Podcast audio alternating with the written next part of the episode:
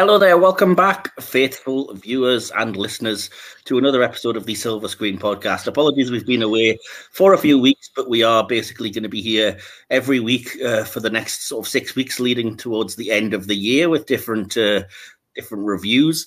And that starts right here. If you're familiar with us, as you'll know, we tend to do appropriate reviews to things that are currently in the zeitgeist, things that are being released.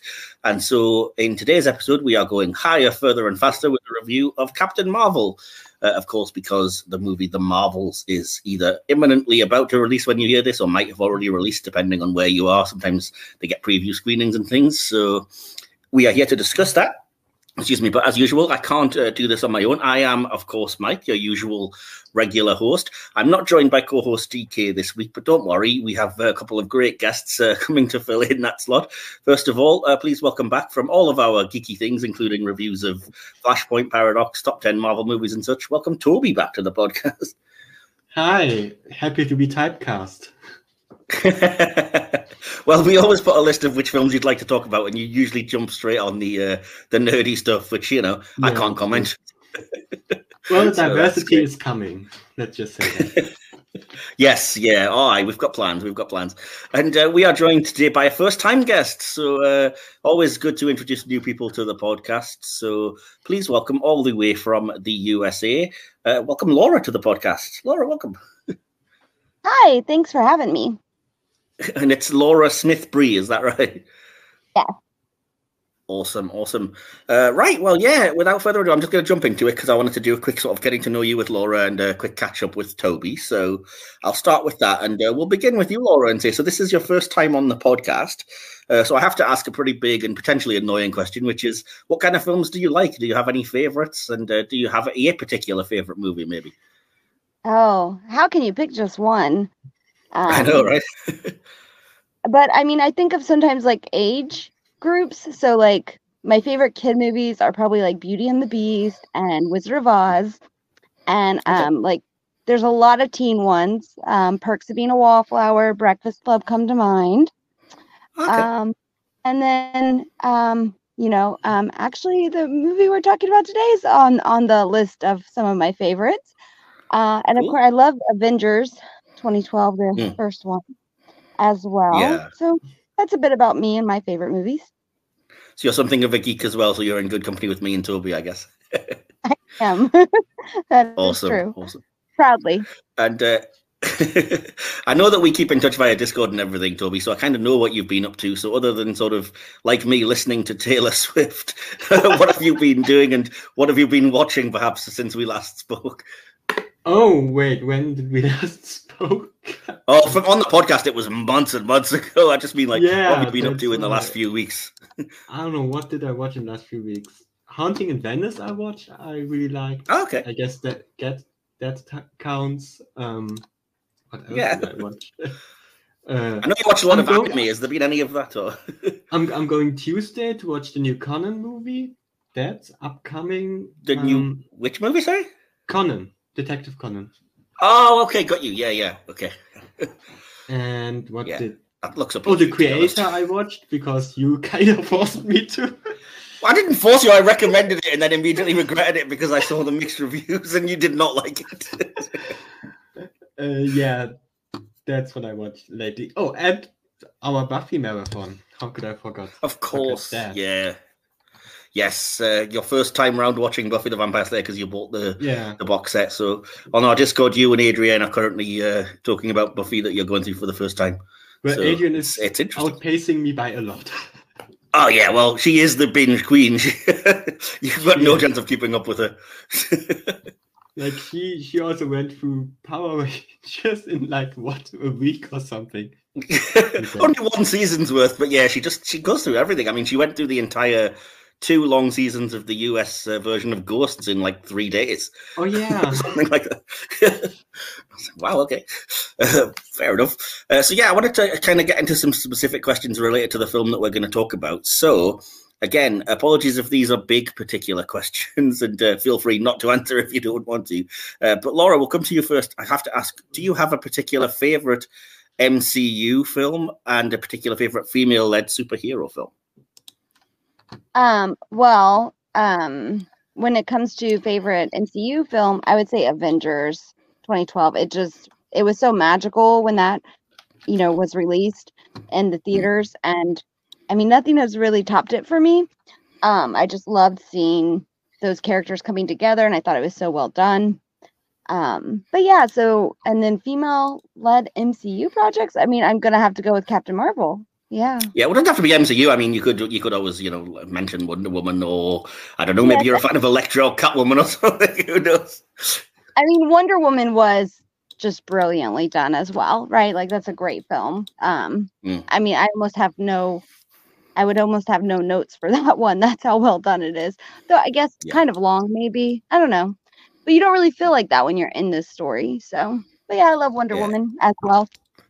It's kind of a sad state of affairs that I can say, like, what's your favorite female-led superhero movie, and you could probably count the sheer amount there is on maybe two hands at most, and most of them are unfortunately quite dreadful.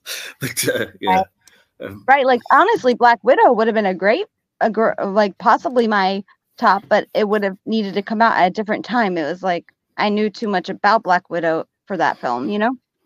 Yeah, I enjoyed it. I thought it was good, but uh, oh, I, I definitely enjoyed it yeah. It suffered from bad timing and, you know, well, not just bad timing in terms of it was way too late in the MCU, but also bad timing because COVID and everything. So, yeah, just a very cursed film, I think. Um, fair enough. And what about you, Tobi? Do you, I don't think I've ever asked you this, but do you have a favorite MCU film and a favorite female led superhero film, maybe? I mean, we did the Marvel top 10, so. uh. Oh, that's right. Yeah. that was really dumb of me, wasn't it? Yeah, my favorite uh, MCU movie is still the first Doctor Strange. Yeah, awesome. Nothing has topped it since.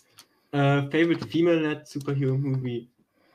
I mean, you already said it. There are not a lot, a lot of. No. I mean, if I mean, if you if we count Birds of Prey as a superhero movie because it's of course, yeah, yeah. I love Birds of Prey, so I'm think I'm yeah. going to choose this. Uh, Wonder Woman. Yeah, I mean, I have issues with the end twist, like a lot of. Yeah, the ending is a bit of a letdown. Yeah, not so much I, the twist, I, but also the fact that it just becomes a CGI slugfest at the end, which is a shame. What annoys me about that is that I think before the twist, the ending was perfect, picture perfect, mm. ended here, everything's nice. Yeah. And it's like we need another twist. I'm like, do we? We don't. Uh, Captain Marvel I'm not going to spoil that. Um, no, I that's fine. We'll talk about that. um, I actually yeah, haven't well, watched the second Wonder Woman yet. Oh, I, I am one of the very few people that likes that movie. I do actually have the uh, the 4K on my shelf, but yeah, I, mean, I can't necessarily recommend it because nobody else seemed to like it. but, uh, it so, has good moments. And yeah, yeah, I like a lot of the. I mean, the, the, the set pieces, the fight in the mall and the invisible jet and things are really cool. So I think people forget that because they always just look at the really bad moments and iffy things. Anyway, yeah, so, yeah. Um, relate to that is, then. Black Widow is it's it's okay. It's good. It's fine. It's solid. So Birds of Prey yeah. is for me. That's fair enough. No, Birds of Prey definitely would count because I mean, uh, as much as I got annoyed that Harley Quinn was centered in that film, I've always been a huge fan of those comic book characters and Huntress, Black Canary. Those are heroes, you know. so, um, yeah, yeah, cool. Uh, so, as I was saying, related to that, I did want to move on to ask uh, how familiar are you? And again, we'll start with you, Laura, with the things that follow directly uh, for, up to this uh, from this, sorry, and leading up to the next movie. So I'm talking about things like Avengers Endgame, WandaVision, Miss Marvel. Have you seen all of those? And uh, are you excited for the Marvels? I am excited for the Marvels, and I have seen all those things. um, I don't know that I loved all those things, but um, I definitely have seen all those things. Um, yeah, because mm. I hmm. mean, I've been watching everything Marvel puts out since 2008, so I haven't missed. Awesome. Anything. Yeah, that was going to be one of my next questions. Yeah, that's much. cool yeah, some things I haven't revisited very much. I realize I really need to watch Thor: Dark World again because I've maybe only seen that one once. You know. Yeah, not popular, but again, I quite enjoy it. Love Loki in that. So. Uh, Loki's great in everything. Loki season two is crushing it at the minute. Uh, I know. Time of recording, we still have two episodes, but yeah, it's my favorite it. Yeah, it's fantastic. No, I will say if, if anybody's curious about my thoughts regarding that, I absolutely adore WandaVision. It's probably up there as my favorite MCU project or close to it. Um, did not care for Ms. Marvel unfortunately. Um, but I love the character and I love the casting of that character. And obviously, I saw and loved Endgame, and I've seen, like you, I'm, I'm, a big nerd. I've seen everything Marvel put out. Did not like Secret Invasion at all. I've got to say, I know that that supposedly sort of follows from this and feeds into the Marvels, but I'm hoping it won't be in a big way because that wasn't good in my opinion. But uh, well, about yeah. the only thing I liked about Secret Invasion was the relationship between Nick Fury and Talos, and then I mean, I don't want to spoilers, so um, yeah, yeah. Yeah, well, there's was, a lot of that, isn't there? I guess not the only thing. That one actress is really good. Um, so maybe they'll bring her character back in something else. Olivia um, Colman, is that who you're thinking of? Yes, yes, she's also yes. great in it. But in general, Olivia it, Colman. Not, yeah, it was hard to watch. yeah, it wasn't the best. Anyway, uh, we're not to get to review that one, but yeah, Tobi, I'm I'm I'm pretty sure I know the answer to this, but you are. I'm guessing you're familiar with everything that follows on from Captain Marvel and leads up to the Marvels as well. I have seen everything, yes, and I am not fatigued at all. And people no, can say what they want. I will eat it up, everything. and I think, yeah. I think partially it's because I started so late watching the MCU, so I don't have that oh. long of a stretch of time. Like like oh, wow. I, I, think I already told the story 100 times, but like before Infinity War, like two weeks before that, I before that I haven't watched really a lot of MCU, like some here and there, but not in the context yeah. of ooh MCU, but more of the context of oh it's a superhero movie, yeah why not?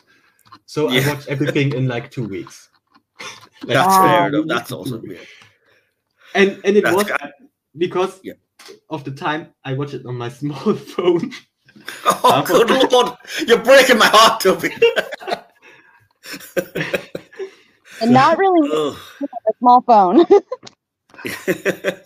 Such great that, set pieces that was on a back tiny when phone. I had my old phone. It was really small. I have a different one now. It was well, now your uh, iPhone SE. You... So you know, if you know how small that one is, it's very small. I know that nowadays, though, you're like me, you've kind of upgraded to the watching things in 4K kind of club. Anyway, yeah, so. I have a new 4K television, and I'm very happy with it. Yeah, I also watched yeah. this movie on with the IMAX version. It was perfect. Uh, I watched it on the 4K from the season, uh, from the Phase 3, I should say, box set as well. first time I've watched the 4K disc instead of the Blu ray. Um, yeah. yeah. Talking about the stuff leading up to the Marvels, um, WandaVision I am with you. I love WandaVision a lot. It's probably my favorite of the Disney Plus shows, but Loki mm. season two, it's really giving a mm-hmm. run for its money. I yeah. really love Loki season two. I think a lot uh, of that might be though because we've had so many disappointing or just lackluster ones leading up to it that we were just like, oh, thank God you can still make good shows. yeah, uh, Miss Marvel, it's a mess. I think. Yeah it's it's like three seasons in crammed into one. It's like exactly. so much is going on. Like focus on one story, not everything. Two it, episodes it were brilliant. I loved like how they would show her doodling the artwork and like it related to the mm. comics. Like yeah. it was so it, it seemed like it was heading in such a great direction. And then it was like, oh, we're gonna put way too much in this season in case we never get another Miss Marvels. And it's like, what? No, yeah. Yeah yeah. It got very weird with time travel and you know the big reveal at the end that she's a mutant. I would say spoiler alert but if you don't know that going into the marvels i'm guessing it'll be important. So yeah. Uh, well, fair enough. So, it it really felt like they were just trying to set up the Marvels as much as they could in six episodes. Oh. Like we need to rush everything with her quickly because we need to. Even then, though, they could have left some of the backstory stuff because, like I said, the whole traveling back in time to partition would have been a season within itself, and then you also had the crazy like, where did the bangle come from? This is now a whole other dimension, and there are evil people from this dimension to fight against, and oh, we've also thrown in um, what is the the guys from Spider Man, Damage Control, who are the bad guys that are chasing you this season. And it's like, pick a lane, just pick one threat and yeah. one story you're following, and let's go with that. But, yeah. And it could have been an amazing top, top favorite show if they just stuck with yes. like one real plot. Yes, exactly. Mm. Yeah, uh, so I was just going to ask one last question before we jump into talking about Captain Marvel, which is how familiar are you with kind of the Marvel comics, particularly with uh, relation to this character? Are you do you know the character well enough from those, or is it just the movies that you know uh, Carol Danvers from, Laura? Oh, I've I've only read maybe three Captain Marvel um, comics. Um, and I really enjoyed them. I just I really don't read as many comics as I should. You know, um, I know I should. I guess Marvel has that where you can, you know, read all the comics or whatever. You buy their yeah, membership. I've never signed up for it, but I keep getting uh, you know emails and things telling me to because they must see my online presence and think, "Come on, dude, you you of all people, why have you not got this unlimited comics thing?" exactly. So I'm sure one day I will, dev- you know, dive into it that way. But I have I've just read like three. So yeah, so she was a very new character to me when the movie came out. That's good. Just I think it's kind of nice to have that context going in to, to before we review this because it's you know it, some people have commented in the audience response that they didn't think it was a good adaptation of the way the character's backstory was in the comics or the way the character is and i can't fully comment on that like i know the character well enough i have a couple of comics from going back to all the way, and I, I, probably have more from the original Marvel Captain Marvel than than you know the Carol Danvers version. But I did get the the newer ones, the Kelly Sue DeConnick run and the G Willow Wilson stuff, things like that. So I know enough about the character, but certainly not. I, I, you know, I'm not claiming to be an expert, so I couldn't really say whether it was adapted well or not. But uh, yeah, Tobi, what about you? Are you familiar with the comics, or no. is it just the movies? I mean, I mean, you already know that with Marvel Comics, I just decided to not yet at this moment because I'm too invested in the MCU and don't want this tainted in any way. Um, but you know, I already uh, read DC comics, even though my yes. marathon of that has stopped for six months now, and I just can't find the time to pick it up again. Help!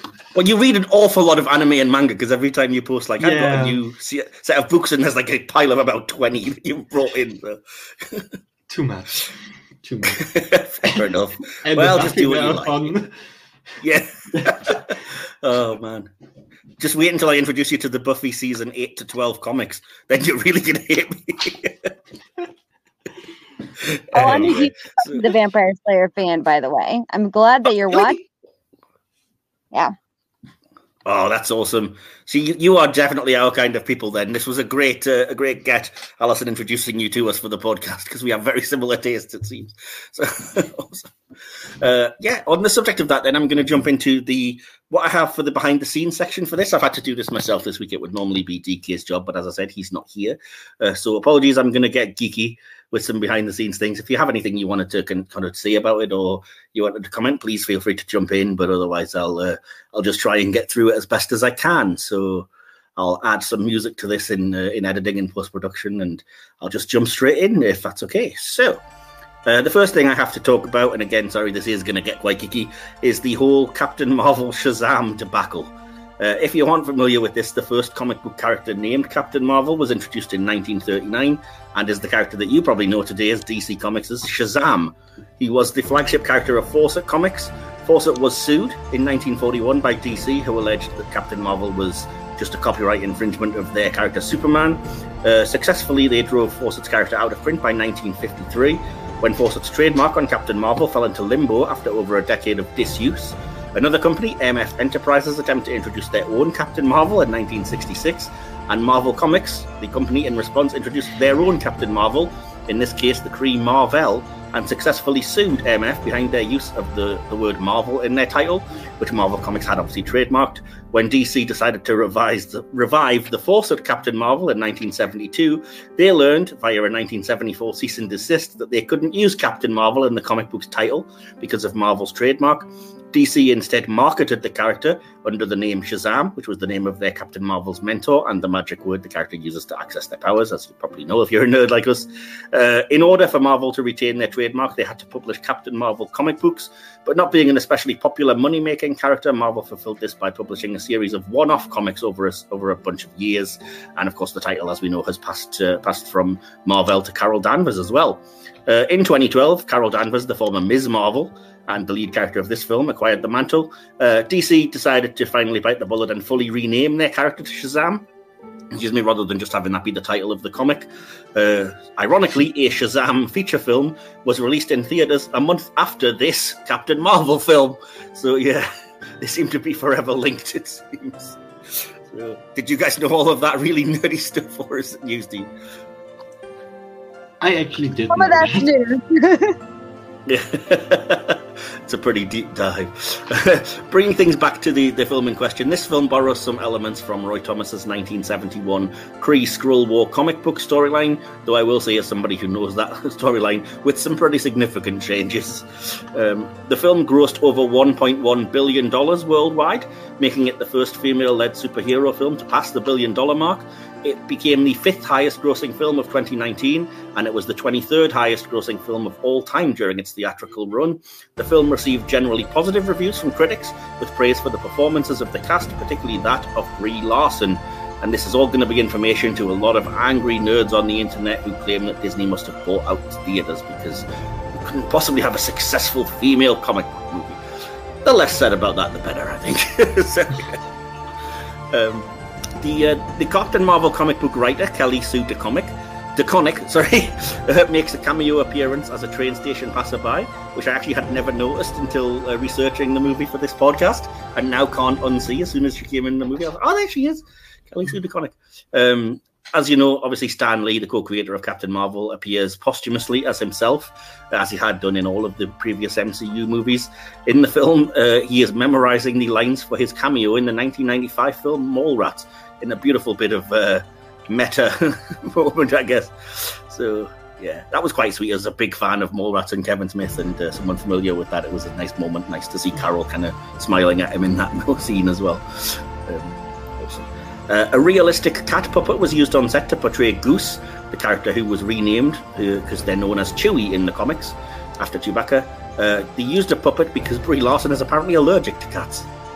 So that I've heard. Um, Did not know that, but yeah, that's got to be unfortunate. anyway, um, Marvel Studios modified their production logo to honor Stan Lee, who sadly died in November on November the 12th, 2018, by replacing the characters in the logo with Lee's various MCU cameos. The logo was followed by a black screen reading Thank You, Stan. Uh, Kevin Feige said this was done because the film was Marvel's first since Lee died, and they wanted to start the film by acknowledging him with a celebration of his legacy rather than add a somber memorial to the end of the film, which I thought was quite nice. Yeah. Um, in the movie, this is my last bit of information, by the way. In the movie, uh, Carol busts through the, the roof of a blockbuster video, signifying that we are in the 90s. Uh, she attacks a cardboard cutout of Arnold Schwarzenegger from True Lies. Uh, originally, that was supposed to be Jim Carrey's character from The Mask, uh, which would have explained why she was attacking it. She would have mistaken it for a Skrull, given the green face. Unfortunately, copyright issues prevented that from being the case. Uh, she does pick up a copy noticeably of The Right Stuff on video, which, if you're unfamiliar, is uh, a film that kind of relates a lot to Carol's backstory as an ace fighter pilot, shall we say, and uh, somebody working in that uh, that field. So, yeah, that's all of the BTS stuff that I have behind the scenes for this week. Uh, anything uh, there that you guys were interested about or that you found fascinating or shocking? Not really. Yeah. I'm good. I will say that that Stan Lee opening. Um, I mean, I literally because I I met Stan Lee in 2017. Oh no um, way! On, um, and so that that opening, I was crying. Um, yeah. seeing only images of him and the Marvel logo. So um, it definitely was an interesting way to start a movie.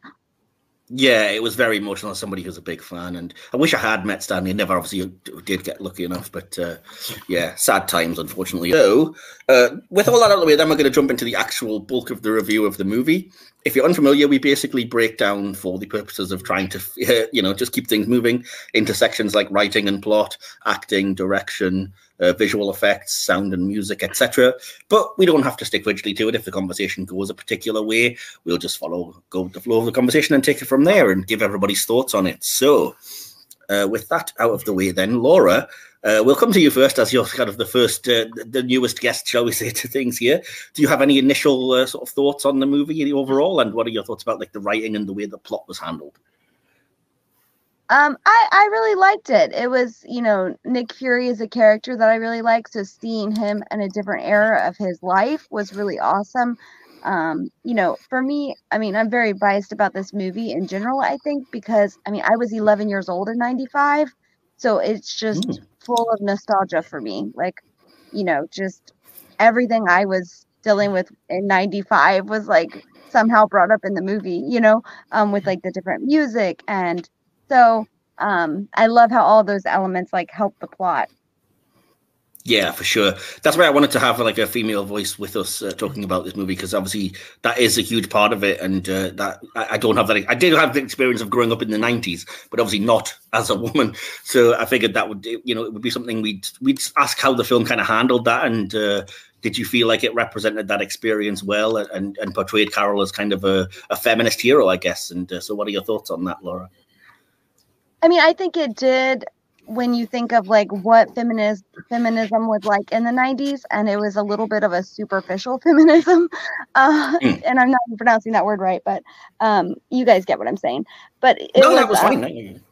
but be- so so in that sense it did so i don't know that it is in a, in a modern way necessarily the best representation of like female empowerment or female you know whatever you want to call it um, but definitely for 95 it's like oh that's exactly what it was like to like be a female and like want to be strong about being a female and you know loving just a girl you know celebrity skin. Like these are waterfalls. Like these are songs that were just part of that. Oh yeah yeah, absolutely, absolutely, and uh, I will get to talking about that later on. Uh, the, the, soundtrack I think is fantastic, and I love all of the songs. And uh, no coincidence that ninety nine percent of them are by female singers or female bands, bands with female lead singers.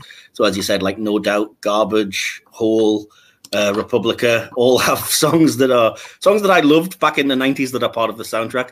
The only one exception that I noticed was at the very end of the movie, REM's Man on the Moon plays, which I figure is, uh, to me at least, still a nice little reference to, you know, Captain Marvel being a, an outer spacey cosmic type character. So at least that's what I, I thought about that. Nirvana's Come As You Are is in there too.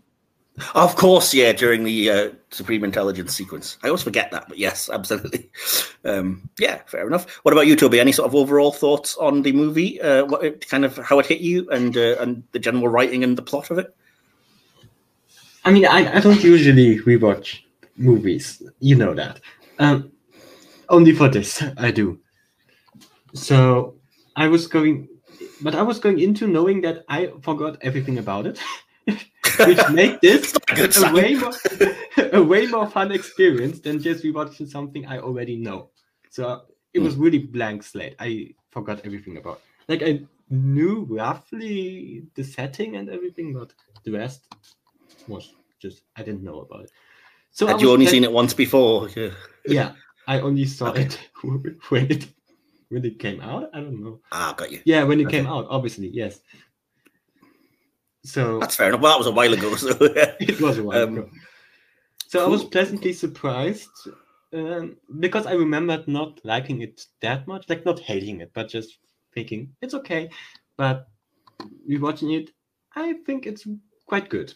I, I really liked it. I wonder as well, and I did want to bring this up, so I may as well do it now. Um, I wonder if part of that is its placement within the MCU, because I do think it was a mistake to put it between Infinity War and Endgame when really that was all we were as a sort of a collective geek culture, that's all we were focused on. So we kind of just wanted to get through Ant Man and the Wasp and Captain Marvel to get to Endgame at that point. And uh, I personally felt like it, it, was a disservice to the movie because, like I said, you were just kind of looking for any link to there. And uh, yeah, did you guys think similarly uh, about the, the placement in the MCU or not? I definitely think that you're right that the placement between those movies was an issue. Um, and I mean, for me, I was able to like one her falling into Blockbuster in 95 helped me because I was like, okay, this is, you know, just hmm. let this be what this is going to be. But not everyone is so quick and easy to do that, you know? Um, so yeah. I definitely think that impacted it because um, my one, probably my only complaint about this movie is kind of what Tobi was saying. Like, there is something somewhat forgettable about this movie. And, and, I'm not sure if that was part of why or if there's other reasons. But even as someone who loves this movie, there's something slightly forgettable about it. And I'm not sure really what that's about. Yeah, I kind of see what you mean. I don't really have the same exact sense of it because I quite like it and I've seen it a few times. But I do think part of, for me at least, part of the reason why it might come off like that is because it's the like what 10th or 11th origin story we've had in the MCU by this point. So a lot of it is just kind of like, yeah, we know, whatever. um, so as much as Tobi claims, you know, there's no such thing as the superhero fatigue, and I agree. I do think by this point we were just kind of like, yeah, let's just get the origin stuff over with and out of the way and move on. And uh, like I said, I think as much as people might not agree, I think it was a mistake to end Infinity War with the last post credit sequence being, you know, the pager and the Captain Marvel symbol because we were all waiting for how that would unite with Endgame. And like I said, it kind of made this movie seem like it was, in a way, insignificant, other than like we have to introduce this character to you, so you better know who she is by the time Endgame comes around. And yeah, like I said, I think that, that, that again, that was perhaps an issue of the way it was placed in the MCU because it's it, there's other origin stories that I think hit fine, and you don't think like that. Um, but yeah, and anyway. honestly, that was their goal. Then I also think Captain Marvel should have been even bigger in Endgame as a character. Yeah, oh for sure. But I think it was more, and spoilers for Endgame if anybody hasn't seen it. I think it was more the fact that she's introduced so early, and she is the kind of Deus Ex Machina that gets Tony and Nebula, but mainly Tony, obviously, back to Earth. So you kind of had to introduce her as like, this is how we're solving this conundrum. Um, but yeah, it kind of did reek of like, well, introduce the character earlier then. you know, so that you don't have to literally spend the movie before saying, and this character is going to be important here is everything you need to know about her, uh, which I think, like I said, contributes to you just feeling like I can't really remember much about the movie because all it was was here's Captain Marvel. Now let's see what she can do. Um, yeah. Anyway, like I said, some people may disagree, and like I, I do think, like I said, watching it now, uh, it's it hits kind of a lot better when you don't have that expectation, that weight of, of what's coming next, and you can watch it on its own merit, which which I did this time and was kind of like, do you know what? I don't get a lot of the criticisms of this because it's to me it's it's not like you know groundbreaking, brand new, brilliant stuff, but it's also no worse than you know ninety percent of the origin stories that we've had up to then, um, and doesn't do anything that different other than the fact that the protagonist is female, which obviously rubbed some people up the wrong way. But uh, yes, how did you feel in terms of like as an origin story? How do you think it hit you as, as a fan of these things, uh, Laura? Oh well, I mean, I certainly loved um like I mean that's one thing I think Brie actually did really great was like this is a character who is trying to understand their own personality better and like yeah. how her struggle with that of like um, recognizing how emotions are like part of part of who we are and they're powerful is like i mean it, i think it was really well done. It was beautiful. I like that as part of the origin story. Um yeah.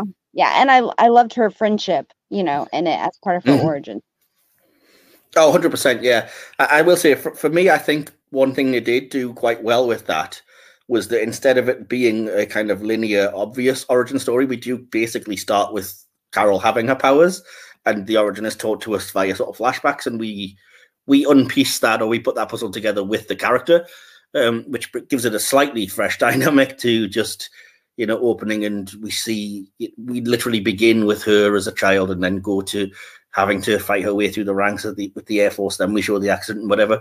I prefer the way that it's done in a non-linear sense here, um, because it does, like you said, it gives you the chance to look at things like you know everything she has been through, but not seem like you're doing it arbitrarily. So you can use it as character motivation, and you can reintroduce these friendships that she may have forgotten, and this whole idea of the lost memories and the you know the the uh, I guess, propaganda that she's been fed by the Kree and this idea that she believes that she's one of them and the Skrull of the enemies and, and so so on. So, uh, how did you feel about that? The way that was handled, sort of her her origin story gradually unraveling in front of us, Laura.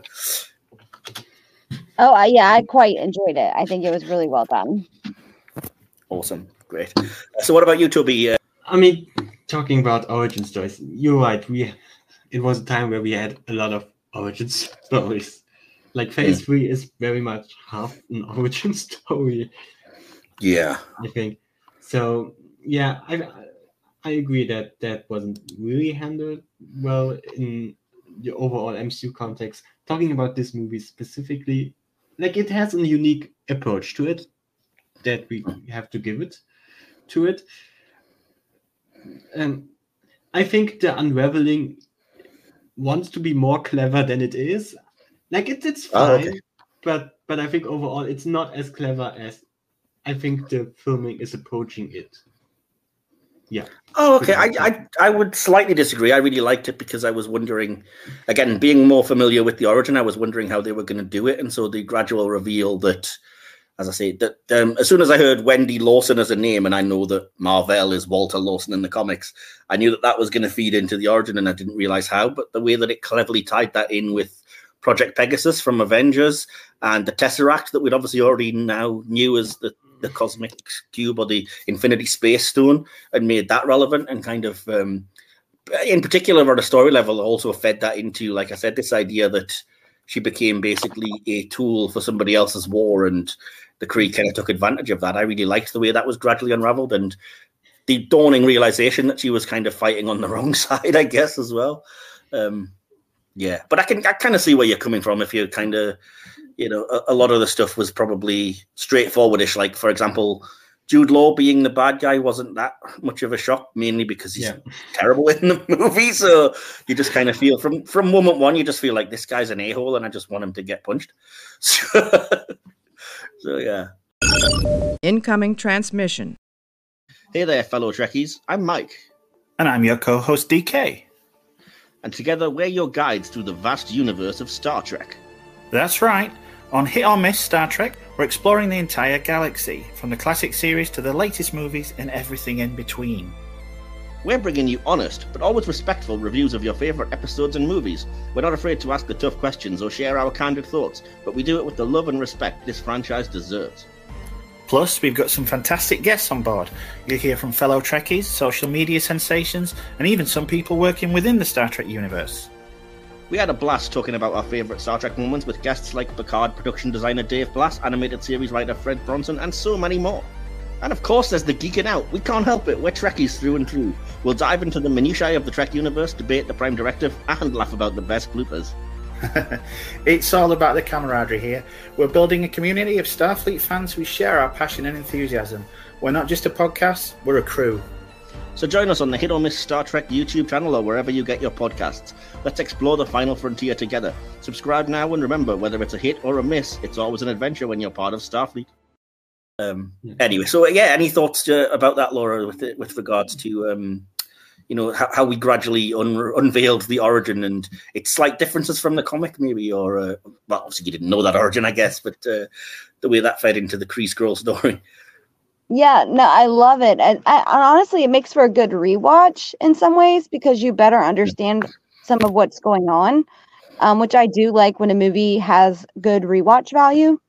Um, yeah. You know, it does definitely lead to that. And um, yeah. Yeah. And did you pick up on a lot of the kind of, like I said, I'm, I'm pretty much a hardcore geek. So I was like, you know, doing the Leonardo DiCaprio point at the screen meme when it was like, ooh, the Tesseract, ooh, Project Pegasus, oh, it's Coulson and Nick Fury and Shield and everything. So I kind of loved all of these geeky references. Were you similar, or did a lot of it go over your head, maybe? Oh no, I loved all of that. Yeah, and and that's what did tie it into the MCU for me. Like without, I mean, imagine this movie without those elements. Like it would definitely have not felt like part of the MCU at that time. Yeah, and um, yeah, so Tobi, what about you? Anything? Uh, did, did you notice any of these geeky things, and did you appreciate that tie-in? I was really looking forward to the Skrulls because we just mm. came off of the Secret Invasion, and it really highlighted to me how well done it is here and how not well done it is in Secret Invasion. So there's you are completely right because the the movie basically wants you to think that we're watching an adaptation of Secret Invasion at first when you're not sure if the Skrull are the bad guys and they are doing all of the infiltrating and the underhanded covert shapeshifting and stuff that we know they can do. So I think for me, that's why it works as all the more of a shock when you find out that you are also equally prejudiced and it's like they're actually not bad. They're not doing any of that. They're just trying to survive. And like you said, that's handled so well in this movie and then botched so spectacularly when they do the secret invasion that it's just kind of like, guys, who dropped the ball? you know? Um, yeah. Sorry, Laura, you were saying. Oh, sorry. Oh yeah, no, I'm I'm just shaking my head yes to what you guys are saying. Um, but the um uh, the geeky thing I wanted to say I really liked was how just all the references to Goose being a Flerken and like Goose being you know a threat and like you're like you just know that's gonna pay off during the movie and you're like waiting for that to pay off and then it does. It's cute. Yeah, I, I, will get into it again a bit later. The the way the MCU uses humor, and I like it. I know a lot of people are critical, but I did love that. That basically, like, again, if I hadn't read the comic, I would have not known that twist, which I'm kind of annoyed at myself for knowing it because I knew what a Flerken was. But I still got the amusement factor of watching Talos like freaking out about it and knowing what was coming as Nick Fury's just kind of, oh, it's it's a cat. What are you worried about? And Talos like, keep it away from me. It's dangerous and everything. Um, yeah, and I thought Ben Mendelsohn's performance in that as well as the kind of the genuine kind of comical fear of it was quite well handled. But uh, yeah, anyway, we'll talk more about the humor, I guess, later. I, I want to go back to this class because I have just one more thing to say. Well, it's not really about this movie; it's more, more about Secret Invasion because I'm loving to shit on it okay. right now. But I think this movie also really highlighted how weird this gap between these two projects is. Like, it's not so far mm. that you can go, oh, it's like a huge gap, so we can just fill stuff in, but it's also not close enough to really feel like a sequel. It's like in this weird middle ground where it's like, whatever. It's so weird. Yeah. It's so that is one of the things I have an issue with as well is that setting it in 1995 really doesn't, for me, give you a satisfactory reason of like, and Captain Marvel's just been away in space for decades. That as well. All of this that as well. yeah. that as well. The time time gap between this and well, Infinity War, uh, more Endgame, is also really weirdly long. I agree that as well. Like 1995, yeah. weird point to place it, and I don't know why kind of... because I don't think it really takes advantage of the setting too much. Well, some references really? here, some feel good. I don't think so. Mm, like like on like on a on a well not nostalgia but on a oh you know just playing off this this time period thing it does but there's no really justification why this couldn't have been i don't know at any other time. It's just oh this is a nice time period to set it in let's just do it. Yeah. You i have to say though you probably are the youngest of us here so you probably don't really remember the 90s um, it's safe to say, and we do. so perhaps there's something in that. Um, yeah, I, I kind of I, I, half agree, half don't. But uh, that was one of the points I wanted to bring up. So I was gonna, yeah, you obviously don't think the 90 setting was used well, but Laura, what about you? Did you think it was? Uh, oh, that's well one used? of the things I love the most about the movie is the 90 setting because of all the nostalgia. It's just like I literally, when I left that theater, I remember calling people and telling them Captain Marvel was made for me for people like me, mm-hmm. people who were born when I was born, and people who are geeky like me. Like it is made for me. And I've never ever really seen a superhero movie that I really truly felt like was made for me. And the nostalgia was part of that. Like without the without the 90s setting, I don't know that I would have felt that way that's that was kind of sort of similar to how I felt. Like I said, with I'm vaguely closer to your age than I am, Tobi. So I was like 12, 13 in 1995. And so, like I said, a lot of the music and the familiar sort of surroundings and stuff were, were familiar to me. But I do also think it makes good use because it kind of has to take you to a time where it's still feasible that Carol's backstory could be that, you know, they're not letting women pilot fighter planes and things.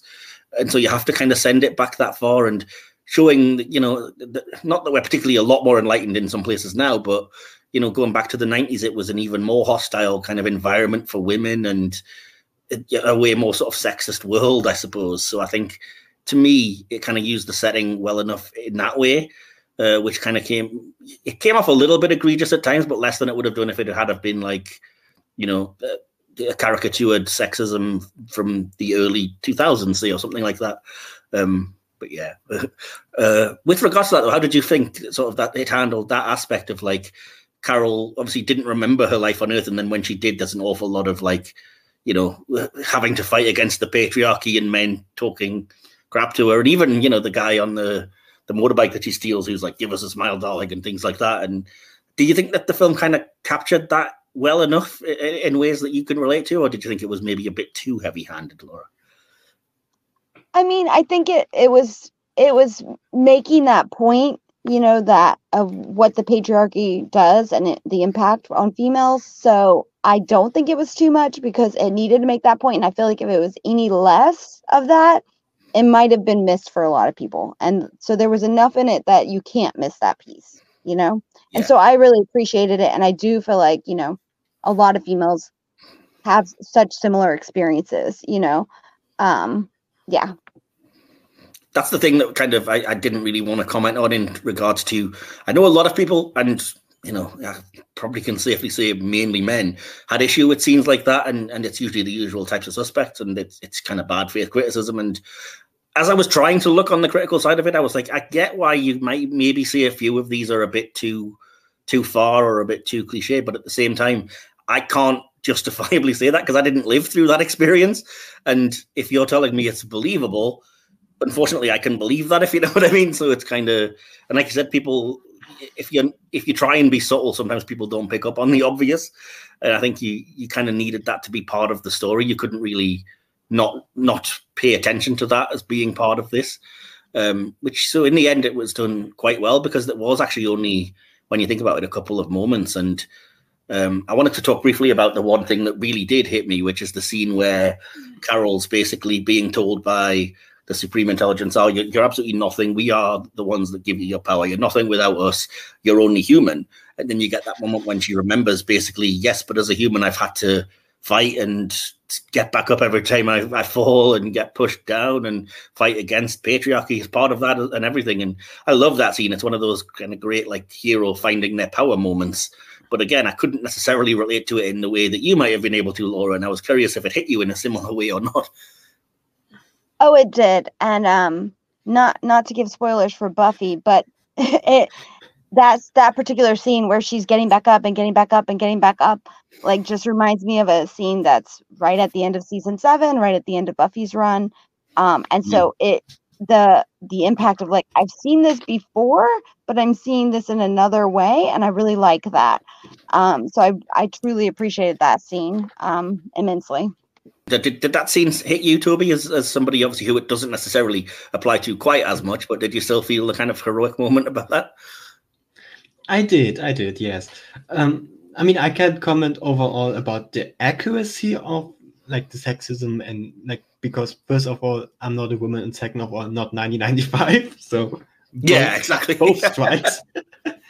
yeah, you weren't around then, and you weren't a woman, so it's hard to really comment. But yeah, I mean, I can tell you from some of my experiences that that is sadly incredibly realistic. That you know the, oh, the I don't doubt that. Well, I don't doubt that. Why do they call it a cockpit and give me a smile and all that? I mean, people on the internet basically proved it more right than they would have liked to. I mean, I mean, I mean the, yeah. the cockpit that was a bit.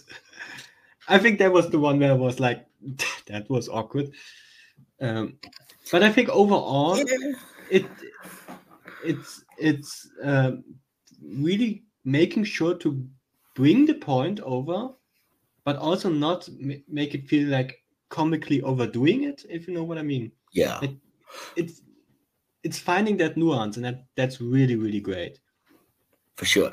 And one thing, uh, this is the last thing I'll say on this, but I wanted to bring it up while I remember is, like I said, I'm a huge fan of Captain Marvel, the original Marvel, uh, the Walter Lawson version, and I don't really care that they gender swap that character for this movie because as as the filmmakers have said in interviews and things, it's kind of it made more sense for Carol's story that she would have a female hero figure to look up to, and that's kind of responsible for the origin and stuff. And I mean, part of me, the geeky side of me, is annoyed that that means we can't get you know the same exact stories of of Marvel and their exploits. But then again, there's nothing stopping you telling flashback stories with Annette Bening as that character, and I don't think it's a character whose gender is relevant in any way to to their heroism. So it didn't really bother me as a kind of comic book nerd. Um, but I wondered if you guys were aware that they'd done that kind of gender swap and, and how it kind of hit you with the, with that character. Um, Laura, let's come to you first. Again. I, I was not I was not aware. Um, but yeah, I definitely think for Carol's origin story, the fact that it's a female uh, kind of mentor character I mean, I think that's great because I think, I mean, I think that's important because, you know, so easily, obviously in her career as an air Air Force pilot, like she would have had much more, much more easily found male probably role models because there was just more of them, right? So the fact that she did find a female one to like look up to was just like, I just think important. Cool. And what about you, Tobi? Did you know enough about um, Marvel, the character, or was this all news to you as well? I, I did I did not. Um, and I don't believe in the gender swapping as a problem crowd. It's it's weird. Yeah. Like, I mean, sometimes like I can people... kind of get that the you know the gender might be relevant, and you can't necessarily say that they have the same experiences. But like I said, knowing Mar-Vell as I do, the gender is completely irrelevant. but for every one example where it's really relevant, there are one thousand where it's not. Yeah. 99.99% it doesn't matter. Yeah. I agree, and I think, like I said, from if I was making this film from a kind of film nerd perspective, I would do exactly what they did, which is to look at the way that it impacts Carol's story. And her origin in the comics is kind of like she was basically romantically involved with Mar-Vell, and then they have this accident, and it fuses their DNA, and she becomes part Kree and everything. And it's kind of like I really did prefer the idea of it not being a romantic relationship because it means a lot more that way when it's the kind of female mentor character, like I said. And it's to this version of the character, I think that really was a, a, good choice and a good decision, even though some people might disagree. Um, on a nerdy side, of course, I would. I kind of got annoyed that it felt the need to shoehorn in an Infinity Stone as part of her origin because that's got nothing to do with the, the comic book characters thing. It was just literally a kind of machine they were working on exploded and it fused the two DNAs together. I was also annoyed that they didn't do that, considering that Mar-Vell was right there during the accident, and they didn't do that like DNA fusing part of it. It was just kind of the energy from the Tesseract that powered her. Then she got a blood transfusion from Yon-Rogg, inexplicably, which was kind of like, yeah, you kind of you dropped the ball a bit on that one. There would have been nothing stopping you still using the and it fused our DNA, me and Mar-Vell plot line, you know. But again, I'm getting into really geeky territory, I think, with that. So uh, yeah.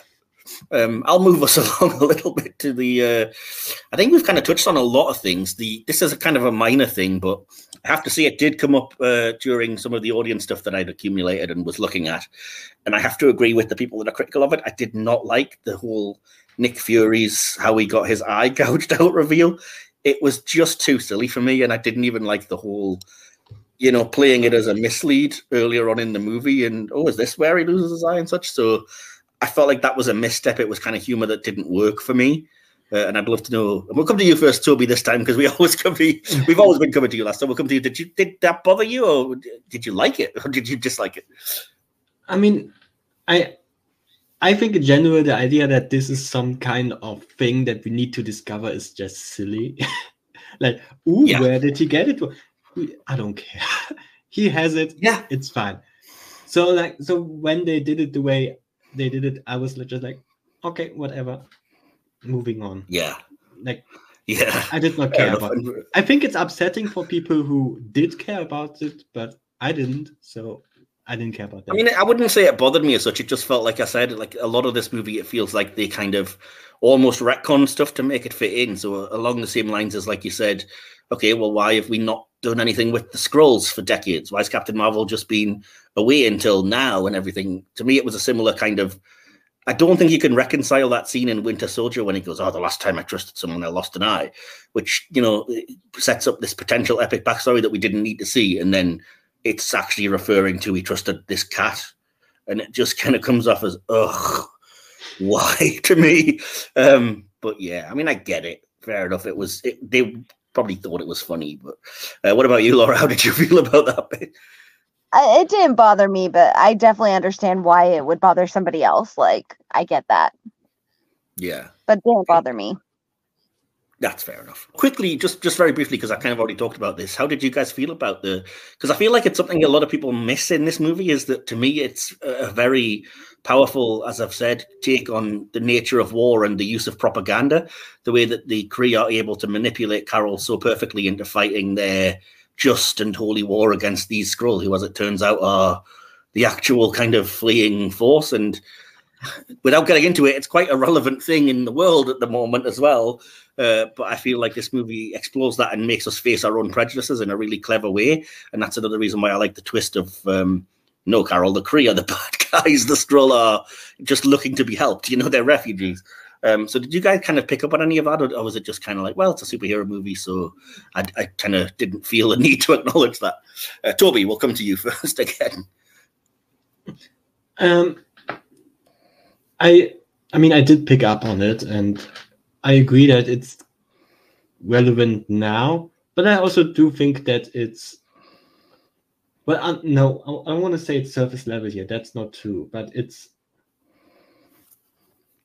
Yeah, what does well, really get well, into? Some, some some stuff some stuff about it is a little bit sidelined, where others is not in this topic. Let's just say yeah. that. Without again, without getting to, into you know just dissing this show again. I think it's handled a lot better here than it is in Secret Invasion, oh, when sure. they have to kind of make the make the Skrull bad guys, and you're kind of left feeling, well, what's the ultimate message here? Refugees are bad, and we need to take up arms against them. What What are you trying to say? Oh, uh, the politics of Secret Invasion is. oh, it's so messed up. It's so messed. Yeah, it is. But again, but I, I like the way it's handled here, which, like I said, even in little moments like when Carol genuinely feels guilt and Talos just says, "Look, it's war. I've done things that I'm guilty about that are horrific, but what matters is now we're on the right side and we've saved people and I'm with my family again." You know, it's such a throwaway moment to a lot of people, but to me, I just really needed that couple of sentences of like both admitting their guilt in these in these things, but acknowledging what was important. Um, which you know that, that you're not going to get into the full-on socio-political nature of it, but I I did at least appreciate that part. Uh, so, what about you, Laura? How did you feel about? Uh, can, can I add one thing? Of course, yes. Yeah, sorry, go. I want to add one thing. I think on the on the sides of the Skrulls, of the refugee sides of the Skrulls, it was very much played out. Uh, I just think on the mm. on the on the propaganda side, it was a little bit glossed over. Yeah, and I think that relates to the fact that I don't think any of the Kree characters, other than ironically Mar-Vell, are particularly well handled. They all kind of come off come off as two dimensional and just kind of yeah. mustache twirly, I guess, in a lot of ways. And yeah, um, but again, we can we can talk about that maybe later. But what about uh, what about you, Laura? How did you feel with regards to that? Well, I mean, I think you know it is it is there. I like that they bring up propaganda with war and how that can impact people's you know willingness to you know really commit horrific, yeah. horrific things but i will say of course the mcu did that with aliens and two different alien groups and not like the united states and i'm like that's yeah well because the they MCU... did try to do that in um in falcon and the winter soldier they tried to address it with people and then again just botched it at the end of kind of like, but we need this person to be a bad guy. So even though they're justified, now they're going to well, go too far. well, I think the MCU, the you know the the heads of that, the big big bosses, you know, they have to keep a certain relationship with the United States military so that they can kind mm. of film and show things that they want to, and they don't want to have limitations. But in doing that, they do limit themselves, and that they can't be as critical as maybe they would like to. Yeah, absolutely. Because obviously, I mean, the United States has, I mean, I guess I'm speaking as a United States citizen. We have a lot of propaganda around the military, you know, so. Yeah, that's a. I don't. I, I, certainly don't mean to just attack the United States. I mean, like generally, I think us in the oh, Western yeah, world, sure. we are very. um Sure, you know, we, I'm sure elsewhere too, but I wouldn't speak about yeah. elsewhere because I don't, you know, live there. Absolutely, so. but I think, like I said, a lot of the time we are tried kind of force fed by our government this black and white idea and this whole like immigrants are bad, don't let them come in here. They're all, you know, gonna do bad things and they're they're just evil, which is why I didn't like that last sort of moment in Falcon Winter Soldier when the character had been right the whole time and then goes too far so they can be a villain. Or like I said, Secret Invasion, which is basically turns out we should never have trusted the Skrulls and we shouldn't have actually given them a safe refuge here because look what's happened now. And I'm just kind of, you're really botching whatever message you're trying to get across, which, like I said, I appreciated was so well handled in this movie. Um, but yeah, again, we'd be here all day talking about every MCU project. And uh, yeah, so I have a, just a quick uh, pile of notes that I wanted to just go through on the writing. Before I get to that, though, did you guys have any last thoughts you wanted to bring up? Yes, one one thing. Well, we talked about how the military stuff relates to the United States. I just want to add a note that the refugee stuff relates to Europe a lot. Mm. Just throwing that out there, so there is that relation as well, how it's handled here and how it's well in reality. Yeah, it's not. It's a very hot button topic, and it is especially in this country as well, with our, you know, very right wing conservative government. They are you know, trying to do all of the bad things and stop people from coming in and, and demonize immigrants because sometimes people need somebody to be scapegoated against. And let's not get into the whole Brexit thing and everything. But yeah, certainly, like I said, I think uh, there's there's a, a, discussion to be had, and I didn't expect a Marvel movie to get fully into it, but what it did do, I really appreciated and thought it handled quite well. Um, So, what about you, Laura? Any last thoughts on the writing? Or? uh, I, I mean, I agree with what you just said about that it was handled well, um, and you know, I just yeah, I thought the writing was really well done. Awesome, cool. Uh, well, I just wanted to quickly talk about. First of all, I, have already mentioned like I love a lot of the MCU humor, so I did kind of write down a few that I wanted to just throw out there in case any uh, audience members can relate and just want to listen to that bit. So, first of all, I do love when Carol first arrives and she meets the kind of security guard and asks, you know, from her perspective, she's thinking like this outer space Kree captain, and she's like, "Are you in charge of security for this area?" And his brilliant response of, "Well, kind of. The movie theater has its own guy." which was just one of those like little subtle things that really made me laugh. And then when she says, you know, do you have any communications equipment? And he points to a Radio Shack. or um, as they're arriving to Earth, the rest of the Kree, and they, you know, figure out that's where she is. And I think it's um, Yon-Rogg says, "Have you ever been to C53?" And um, Minerva replies, "Once. It's a real shithole." Which again, simple humor, but sometimes that's all it takes for me. Um, let's see what the, anything else that I wrote down. Um, did not love the joke about checking out the dead Skrulls' genitalia. That's just humor that's silly to me. it's just ridiculous. Um, but did love Carol calling out, "Does announcing your identity on clothing help with the covert part of your job?" Which is always something I wonder about places like Shield because it's like, yeah, exactly. yeah, we're fully covert, but we have our name just printed on the side of all of our vans and things. anyway, uh, Oh, that's the, yeah. The, the, last thing I want to bring up then quickly is because we didn't mention it with the kind of geeky stuff, but I really love um, the way it's very small, but the way that this movie folds in two characters from Guardians of the Galaxy. So you see Korath the Pursuer is one of Kree Star Force, and then obviously when the accusers get called in, they're led by Ronan. Um, and I just really appreciated like, oh, cool. That's it's um, growing out this universe because they could really have used any characters for those, but using the same ones was a nice moment of recognition. Uh, did you guys feel the same way? Tobi, did you notice? I mean, I did not. I don't. I don't know. Um, well, I did recognize them, obviously. and yeah. I have eyes. Uh, I think it was a nice touch, and but I also liked how it kept it brief and concise, and just did the short thing and moved on for me. Yeah. Yeah, I liked. I think Djimon Hounsou was kind of kind of good and did a lot more in his little sort of Star Force bonding moments at the start than he got to do in Guardians of the Galaxy. But yeah, Ronan was basically there to look menacing, but he's good at it, so it kind of worked for me. Although I did kind of get annoyed at the whole "we'll be coming back for this woman" thing, which can't go anywhere, and I was kind of like. That's just gonna sit there, huh? No, no, but we, we know it didn't happen, and we know that Ronan's now dead. Spoilers for Guardians of the Galaxy. So, like, what are you referring to with that setup? Um, anyway, so, uh, if that's uh, enough talking about the writing and the plot, I want to quickly move on to the acting then. And uh, obviously, the first person we should probably talk about is Brie Larson. So, how do you think she did? And uh, are there any kind of highlights or lowlights you wanted to point out in the movie? And Laura, I'm going to come to you first because why not? yeah, um, I, I kind of mentioned it earlier, but I definitely think Brie did a great job because it was like a complex thing of showing a character like learning about themselves again and reconnecting to past memories. And I think she just did a really good job of that. Um, and even like that example of how she clocked the older woman walking into the train, and that's how she knew it was the, you know, Skrull, right? The Skrull, Skrull? yeah. Yeah, yeah Skrull and Pasta, I yeah. mix up Kree and Skrull, and I'm like, oh no, don't do that. That will be so bad.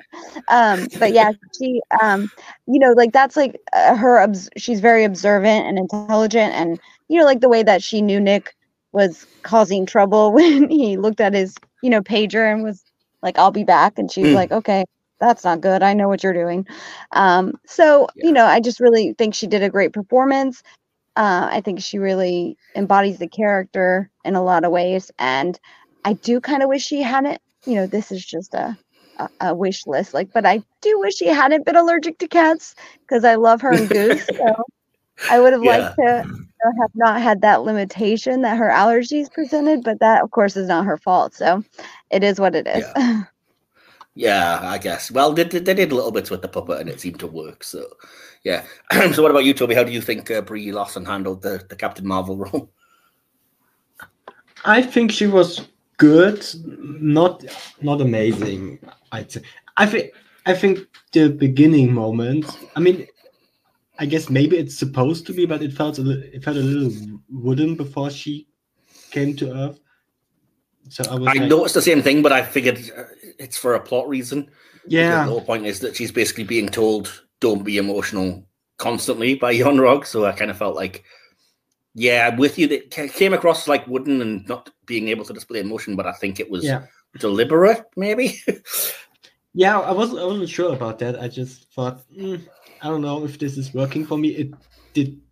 She was a lot better later on when we came mm-hmm. to Earth but especially in the back half about in this movie where it's where really the emotional scenes are happening. She is really good. Yeah. Yeah.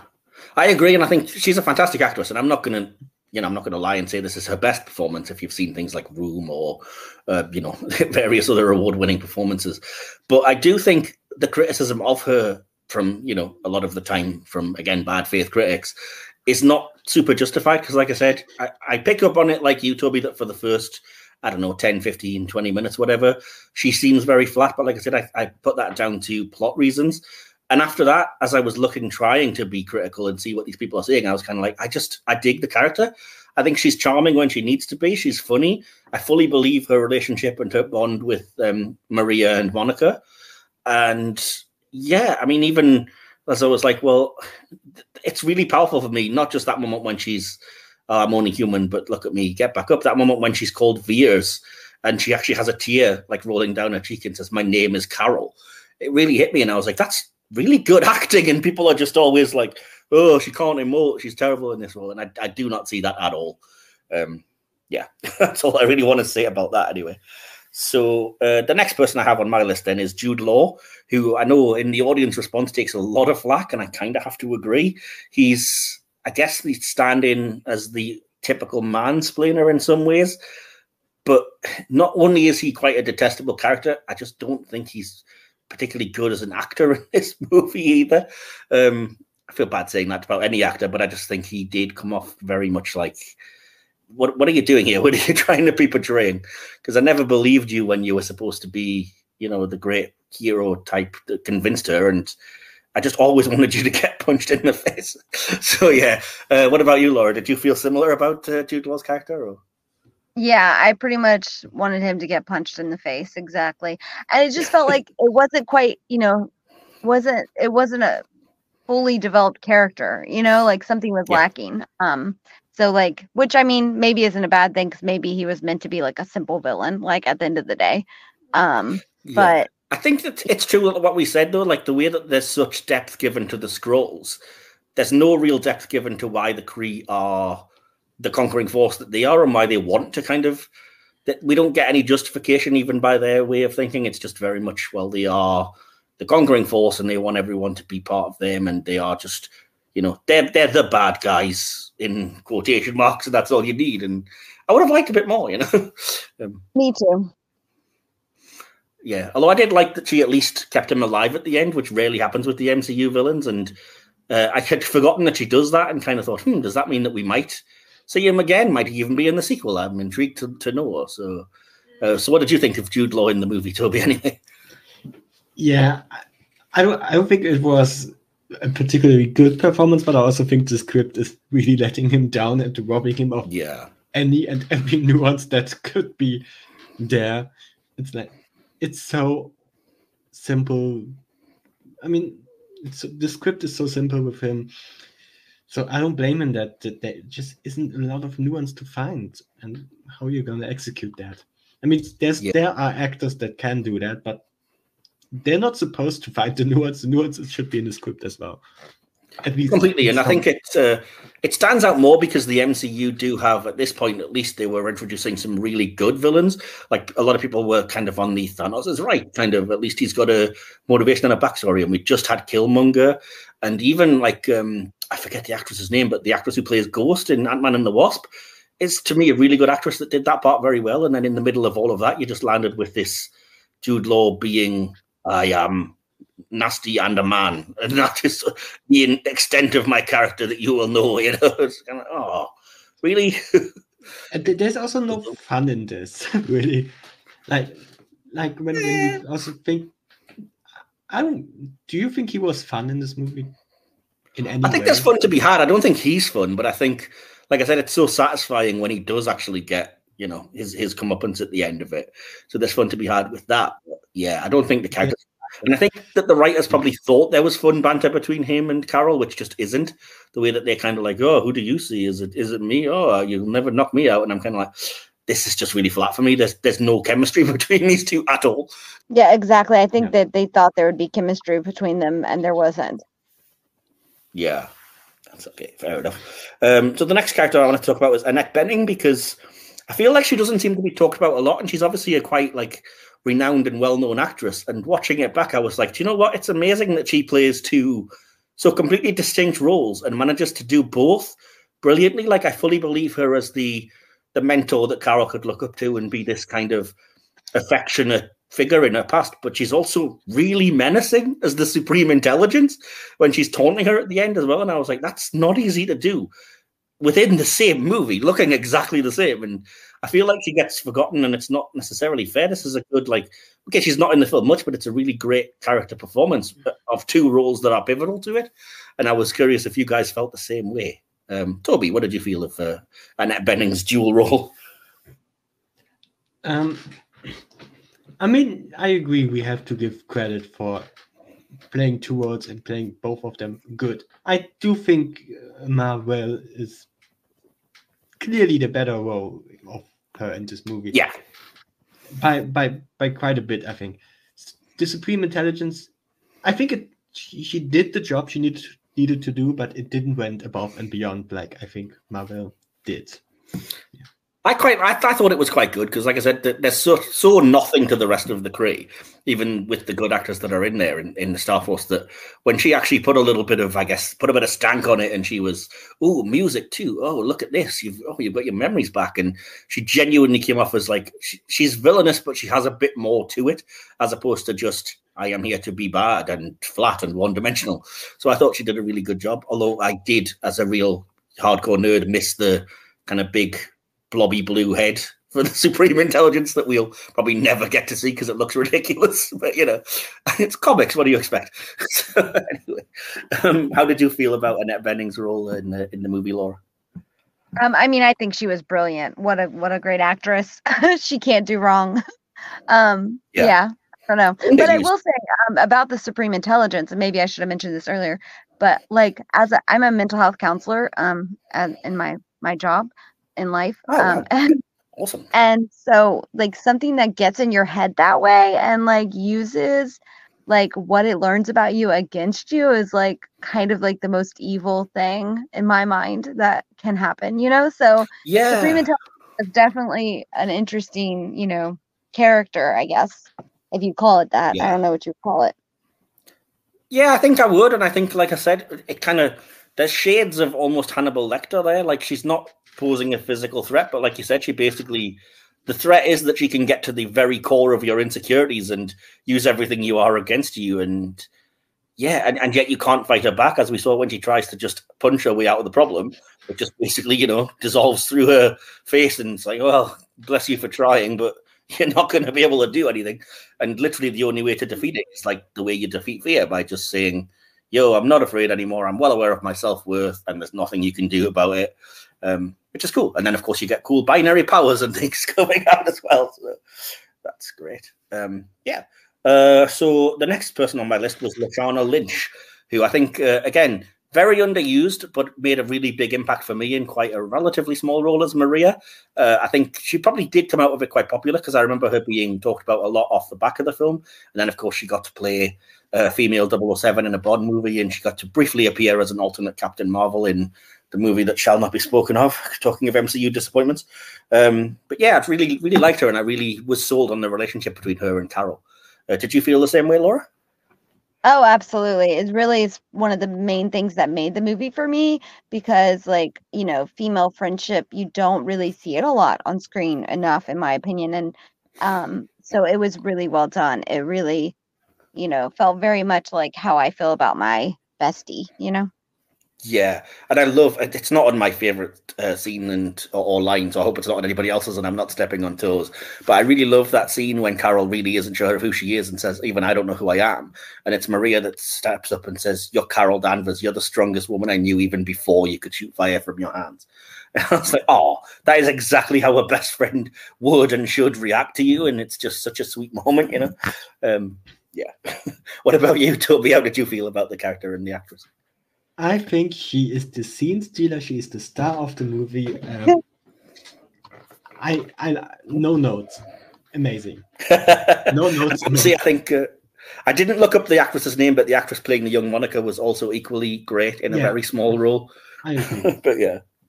Um, so, well, and my issue with her, the the daughter Monica now, and knowing her, she's photon coming up for the Marvels. You know, um, of course, that's really one of the biggest reasons I'm so annoyed with Secret Invasion because I feel like the Captain Marvel kind of set, you know, Monica up to potentially have this great friendship with a Skrull little girl, and like clearly that's not the mm. situation.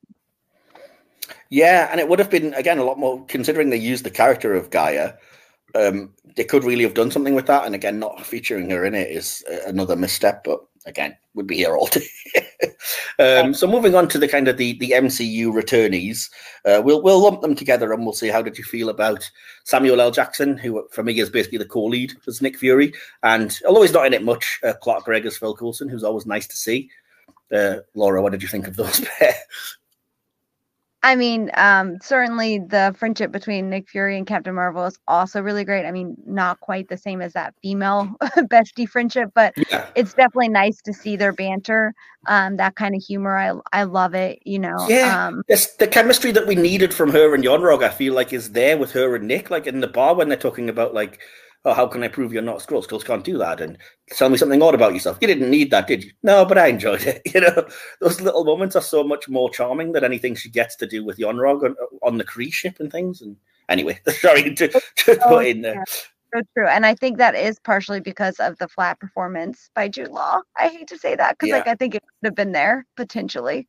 Um, but yeah. yeah, but and then um Coulson, I mean, I'm a huge Coulson fan. I just he makes everything better. I'm never annoyed when he shows up. So seeing oh, yeah. him and kind of seeing him, you know, in his early career, just like it was nice to see Nick Fury in his early career. It was really nice to see Coulson in his early career and see yeah. what that was like. Although we didn't see much of him, I really did love, and again, Agents of Shield, best thing the MCU's done. Everyone needs to go watch it. Um, I did love that um, Coulson got that moment when he basically had a chance to uh, get dob them in, I guess, or uh, admit that he'd found them and realized, you know, they're compromised, and so he just kind of, oh, nobody here, and he lets them go. And I was like, yay, Coulson being a hero! You gotta, you gotta love it. How did you feel about the uh, the, the two Shield agents, shall we say, Tobi? I agree. First of all, I agree with everything you said. Um, I for some reason completely forgot that Coulson is in this. So I was watching and was like, wait a minute. Is that him? oh, it is him. How nice. There was a complete surprise yeah. moment for me because I, I mean, he, we already talked about he doesn't get that big of a role. So I kind of forgot he was in it, but I really like that he was in it. So I, I, also thought it was really it was very well played the moment when it's revealed to the audience and the characters that it's not him, it's the Skrull because Coulson contacts Fury and he's kind of like, "Well, I'm done, sir. Where did everybody go? I'm I've surveilled the area." And Coulson's like in the seat of the car next to him, and yeah, I was like, "Oh, that's really good, isn't it?" Which they do a lot in this with the kind of identity, the Skrulls assuming shapes things. They do a lot of good stuff with it here. Um, great. Oh, the, so moving to the sort of the, what what we thought was going to be the villain of the movie, but it's a misleader, uh, which is Ben Mendel Mendelsohn playing Talos which I don't know why they pronounce it like that, and it bugs me no end, but that's how they do it. So I'm gonna have to follow them. Uh, so yeah, how did you feel? I thought he was fantastic in this. um, so yeah, did you think the same way, uh, Tobi, as, of Ben Mendelsohn as, as Talos? I agree. I think he was fantastic, and I mean, the there is. I don't know how much makeup and prosthetics are involved in it, but oh, a lot. the, the the ex the expressions of him as Talos. Oh my god! Oh my god! Amazing. Mm. Like yeah, emoting so through all of that prosthetic. Through all that, uh, great, great, especially in the back half. Mm-hmm. Uh, which again is kind of a shame how Secret Invasion came out. Yeah. Yeah. Yeah, definitely messed it up, messed up uh, big time with that character. But yeah, I also think it was. I don't always agree with this fact, but I think it was good to. It was a good decision to let Mendelsohn use his own accent because he clearly can kind of feel more comfortable that way, and I think it might have improved his acting because it was so good and so emotional. And you don't have that extra layer of, except when he's imitating Keller for like that five minutes. You don't have the the issue of having to fake a different accent or anything on top of that, and so I feel like that probably did help his performance. But again, I couldn't say for sure. I'm not an actor, but for me, I, I really appreciate it, and I didn't mind. I didn't care. I wasn't questioning like why does this Skrull sound like he's from Australia? No, it's kind of eh, oh well. uh, what about you, Laura? How did you feel? exactly. Lots of planets have a down under. yeah. Sorry, Laura. What were you, what were you thinking about there? Oh, I mean, I love that character. Um, I love the character. I love um the connection he makes with the different characters and seeing, you know, him back with his wife is just, I mean, so great in the movie. So great acting, great acting. Yeah, it is amazing what all comes through with the makeup. Yeah. Mm. Completely, especially as as you said, Tobi in the back half when he finds his family and he really can emote. I have to quickly mention this. My last note on the acting. Yes, this is Gemma Chan's first MCU role. She plays Minerva. Uh, it wouldn't be her last. She went on to play Sersi in Eternals. Poor woman. uh, she was not anything to do with why that film wasn't particularly good. By the way, I thought she was great in it, but yeah, in this film she uses an American accent as Minerva. She uses her natural British accent when she plays Sersi. Um, but yeah, you can see why they felt comfortable casting her again because I feel like she just makes no impact at all. Like she she gets almost nothing to do. There's one quick attempt to make her a rival for Carol at the end with the whole "I just didn't like you" moment, and yeah, I, I don't know. I wasn't feeling her character here at all. Um, did you guys even know that she was in this, or did you uh, did you care, or did you feel it? Maybe maybe you disagree and thought it was a great. I mean, only I only knew about it when um, Eternals came out. Like that's when I learned that's the same actress. So like I hadn't really. I don't know that I would have made that connection on my own had I not, you know, read something that told me that it was the same actress. So, which I mean, is kudos to her for her acting that she does that well, right? Um, I do think yeah. her one humorous line, which I think you mentioned earlier with humor, um, where she's she's like, "Oh yeah, that shithole or whatever." I don't know what she says about planet. Yeah, I that's the one time she does kind of like make me go, "Okay, I like this character." She's or I like the humor that this character is presenting. Um, but yeah, yeah, but that's more of an MCU thing probably than that specific character, you know. Yeah. later you do realize that she's been to earth before when she was getting carol like that's when she's mm. been to earth before so that was kind of you know kind of a nice throwback. I think that was what bugged me was kind of like it felt like she was very shoehorned into the now we need another bit of conflict for Carol to have. So the whole I never liked you actually ooh, pit women against each other thing was just kind of like, did we need it? It just felt very yeah, I, all right. What, I didn't need it. I didn't need it. yeah. But uh, yeah, as I was saying, I think they also probably felt comfortable recasting or casting her in a different role because she's obviously under the blue green uh, makeup in this as well, so you wouldn't necessarily recognize her. So, but what about you, Tobi? How did you feel about Gemma? Yeah, I, I agree with everything that has been said. I also would have not known this if I hadn't read it somewhere. um, I mean, her character in the movie, it's it's just forgettable. I think it's just she's there sometimes and yeah. stuff. Yeah. But it's just like did, like I said, this character was just not very needed, and you you feel that she's not needed in this movie.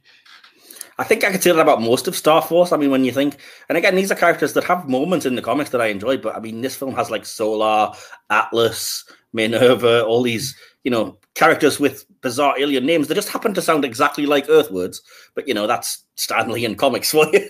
but uh, yeah, they get nothing to do. Really, it's just kind of like, oh, all right, you're just the muscle, I guess. Whatever. well, um, yeah. Anyway, uh, so any last thoughts from either of you about any of the acting before I quickly move to to get through the direction and VFX and music, etc.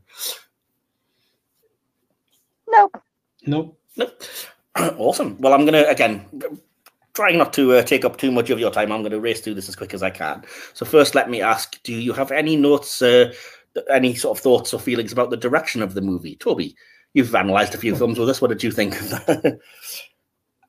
um, I don't have any specific notes really. I, I don't think it's bad directed. I don't think it's amazing directed. I think it does job fairly well in most parts.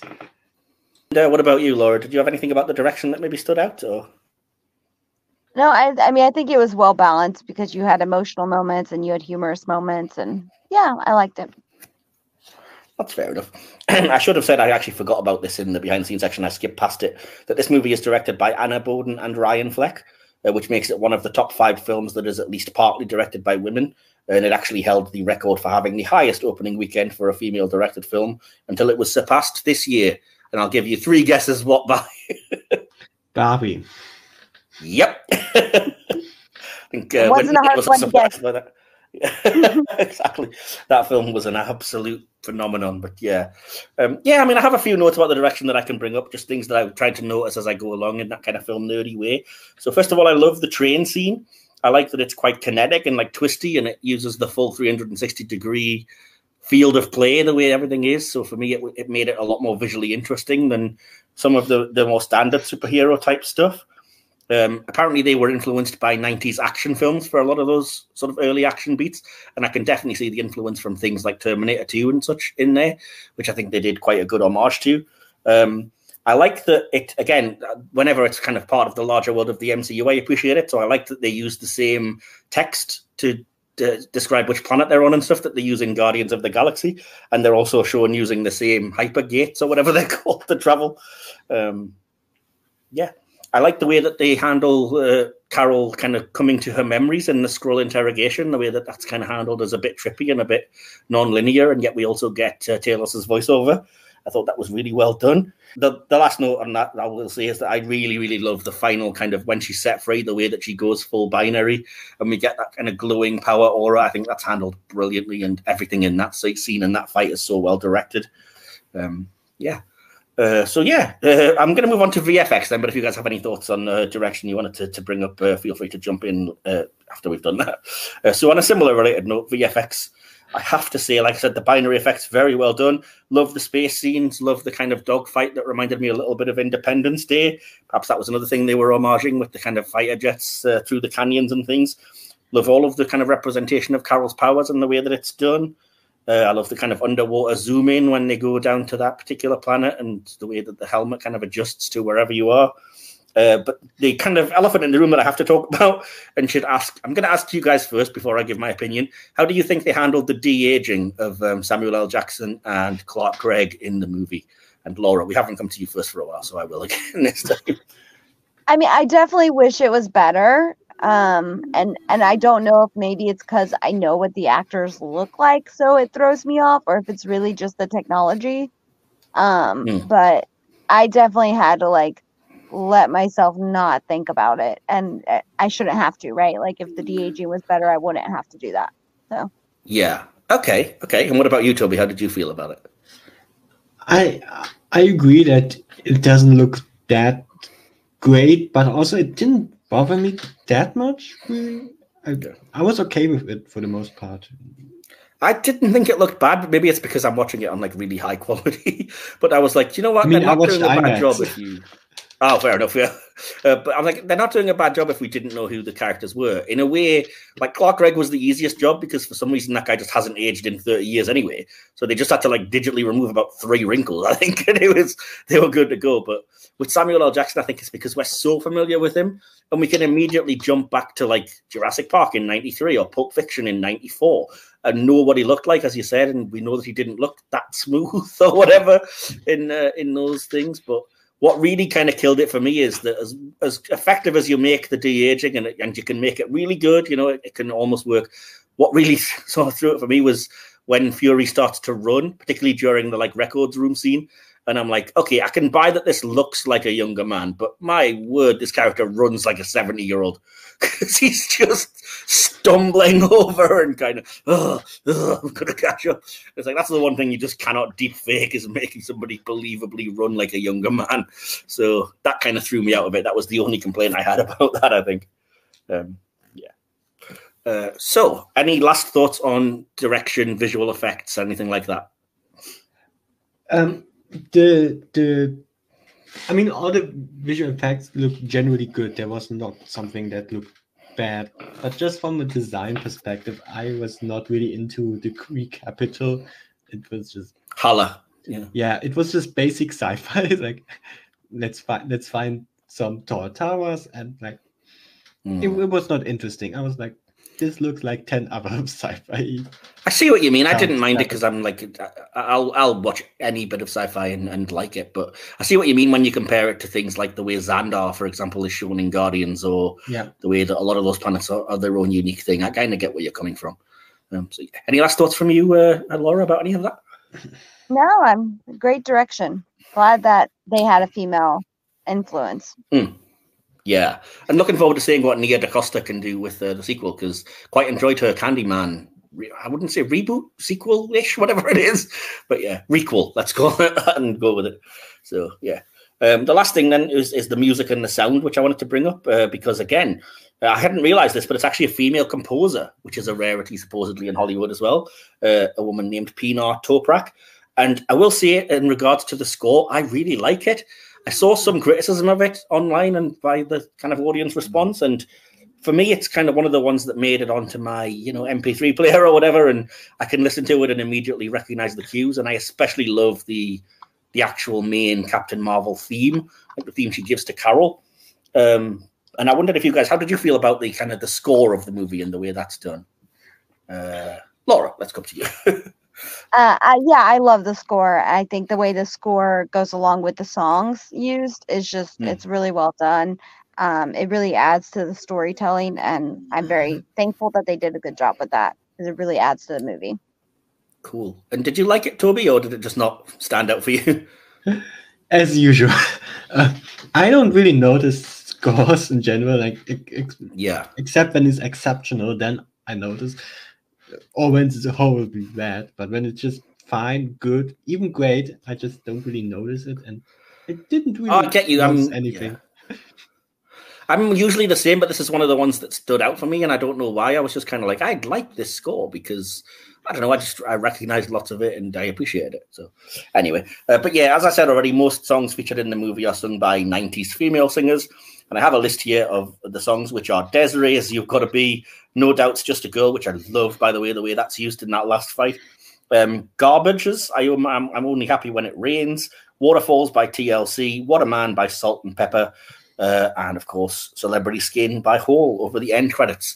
And yes, I also picked up that not subtle uh, hint of the Avengers theme when Nick Fury decides to name the Avengers Initiative, which I felt very like, all right, we get it on that moment. So, um, like I say, I'm going to jump us over to the main part now, which is the favorite character moment and line. Then we'll give our conclusion and our score out of five. Uh, before I do that, though, do you guys have any last notes on anything at all that we haven't discussed already? Well, one thing I wanted to know about, because maybe you guys saw it and I missed it, but watching this movie, I've never understood where does Goose even come from. I guess we might find out in Miss Marvel. I mean, because like, oh, are in the um, Marvels he was, up, we're gonna. But he just appears he, in the movie, and I'm like, okay, wait, what's what's up with Goose? You know. They do explain it, but it's very throwaway. He's um he's Mar-Vell's pet.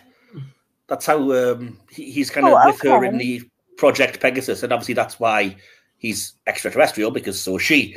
So yeah, it was Mar-Vell's pet, and then ended up in kind of Shield custody. And this is why you have to talk about movies you love with friends because like I I've wondered that for a long time and never noticed. So yeah, good There's like one scene or something when when Carol walks into the office and um, I think yeah, Mar-Vell's like, oh look, it's my my pet cat, and that's that's it. That's all you get. And then from then on, it's like, well, obviously when Wendy Lawson is killed, then the cat enters into I guess Shield custody, and then that's where um, Fury and Carol find later where they are in the records room or something when they find the cat. So yeah. Right. Anyway, um, I, I, don't think it matters. We just wanted to see Goose anyway, didn't? yeah. Yeah, I'm very thankful for Goose. Goose is adorable. Yeah, I didn't mention any of the four cat actors during the acting, but yes, all four of them did a very good job, as well as the puppet. so yeah. Um, great. So I'm going to move on then to the, the next bit, which will be our favorite character moment and line in the movie. Uh, so we're going to go around. I'll go around to, to you first, Laura, because again, you're the newer guest. So uh, starting with favorite character, who was your favorite character in this? It's hard for me to say a favorite character is the, the question I have the hardest time answering because I love all, so many of the characters. Um, mm. I think I think maybe I'm going to give it to Monica. Monica she or just, Maria? Which one? Oh yeah, no, I meant Maria. Did I say Monica? I meant Maria. You said Monica. I always do that. I do that all the time. I'm just too excited for Marvel. It's the movie coming out. Yeah. Um, but no, Maria. Have two similar names though. Monica and Maria are so bloody close that it's uh, like the amount of times they've called each other. Then it is realistic, right? Sometimes you do like name your child something similar, so it's realistic. But yeah, but yeah, Maria. She just, she's just I mean, I love her character. I love her attitude. I love her friendship. Like she does like still every scene she's in and with her great acting. So I yeah, that's probably my favorite character. If I have to pick one. And what about what about you, Tobi? Who would you say is your favorite character? I go along with this. I also say Maria. I think she was the clear standout of this movie. Uh, okay. Just just incredible, and and also a her whole story in this movie is just incredible, and there's so many great scenes that involve. Um, I'm a fan.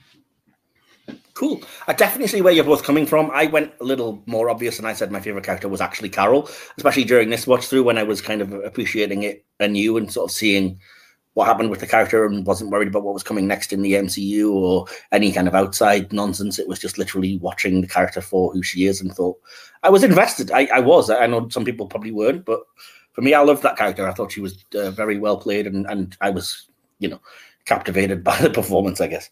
Uh, so, favorite moment in the movie would be next. Uh, so, Laura, you want to give us your favorite moment?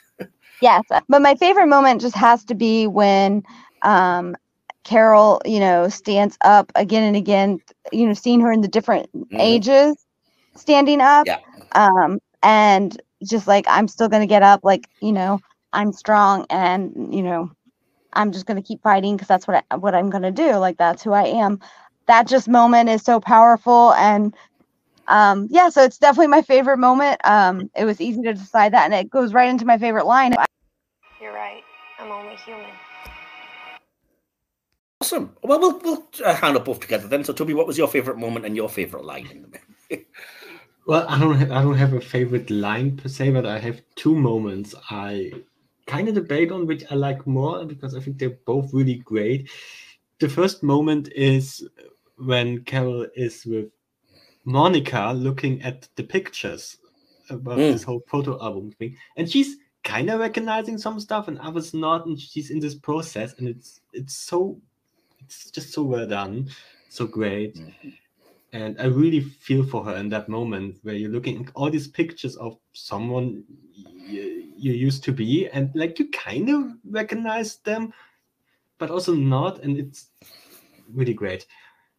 Uh, the second moment is when before they're flying away, where Carol and Maria, where Carol is trying to convince Maria to come with her, and Maria is not wanting to come with her because she's a single mother. Mm. She wants to stay with Monica.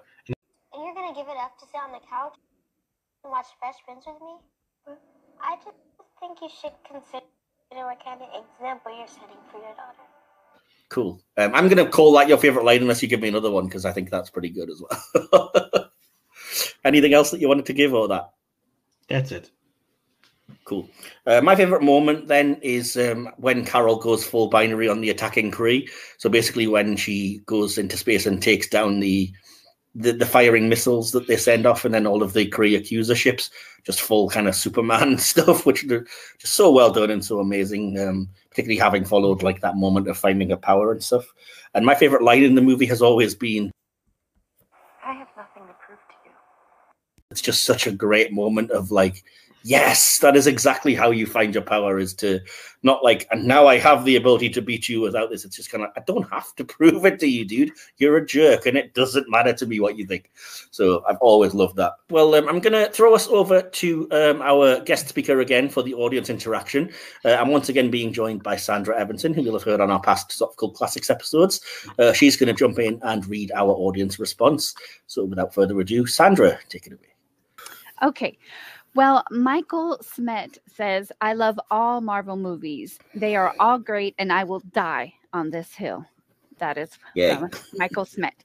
Uh, David McMullen, he felt the opposite. He said, It's awful. One of my favorite characters ruined. And yes, I still have the comics and figures, and did show us he has quite a collection of uh, Ms. Marvel and Captain Marvel and Carol uh. Danvers and all the way back in the day. He's got quite the collection. So he's kind of an expert, I think. Yeah, um, that's fair enough. I wish I could I could have gotten into it a bit more with because I don't. I mean, I'm familiar with the comic book character, but not uh, as I said, kind of that familiar. So I would love to have heard like what was different in the movie and what he thought didn't get adapted well. But uh, ah, maybe if you, if you're hearing this, maybe pop it in the comments or we can have a discussion somewhere about it. Indeed, thank you, David. And Glenn Saville said, "I loved this movie. I think it was done really well and captured the essence of the comics. So really, that was one of those exact opposite." Opinions there. Um, one of our friends, Sourish Guide, gave it a three out of 10. He felt the effects were meh. Nick Fury eye reveal was meh. Acting, villain, story been done before, all without being meh. Side characters were actually decent, mainly the Skrulls, and the visuals were meh. And he also felt the soundtrack was generic. Mm, that's our friend uh, Theo on the Discord giving a yeah a less than glowing review there. JA Production says he hasn't seen it in a while, but while I think it's okay, it's just Thor again. But there's some humorous moments, and Sam Jackson is obviously great. I do wish Captain Marvel had a more substantial character arc, though. It was entertaining enough on the whole. Three stars. Thank you, Jamie. Lee Davis says, I can without a doubt say it was easily one of the films released in 2019. So I take that to mean a forgettable film. yeah, fair enough. Greg R. Cooper, I thought it was good, but not great. Definitely could have been better and felt a bit shoehorned into the wrong place in the release schedule. About a five or six mm. out of 10 for me. I guess we'll translate that to four, uh, 3.5 out of five, maybe. Um, yeah. Goose stole the show. That was from Nerdy Up North, a top contributor. Can't disagree with that. Isaac Morataya said it was good and with a fun soundtrack. Four out of five.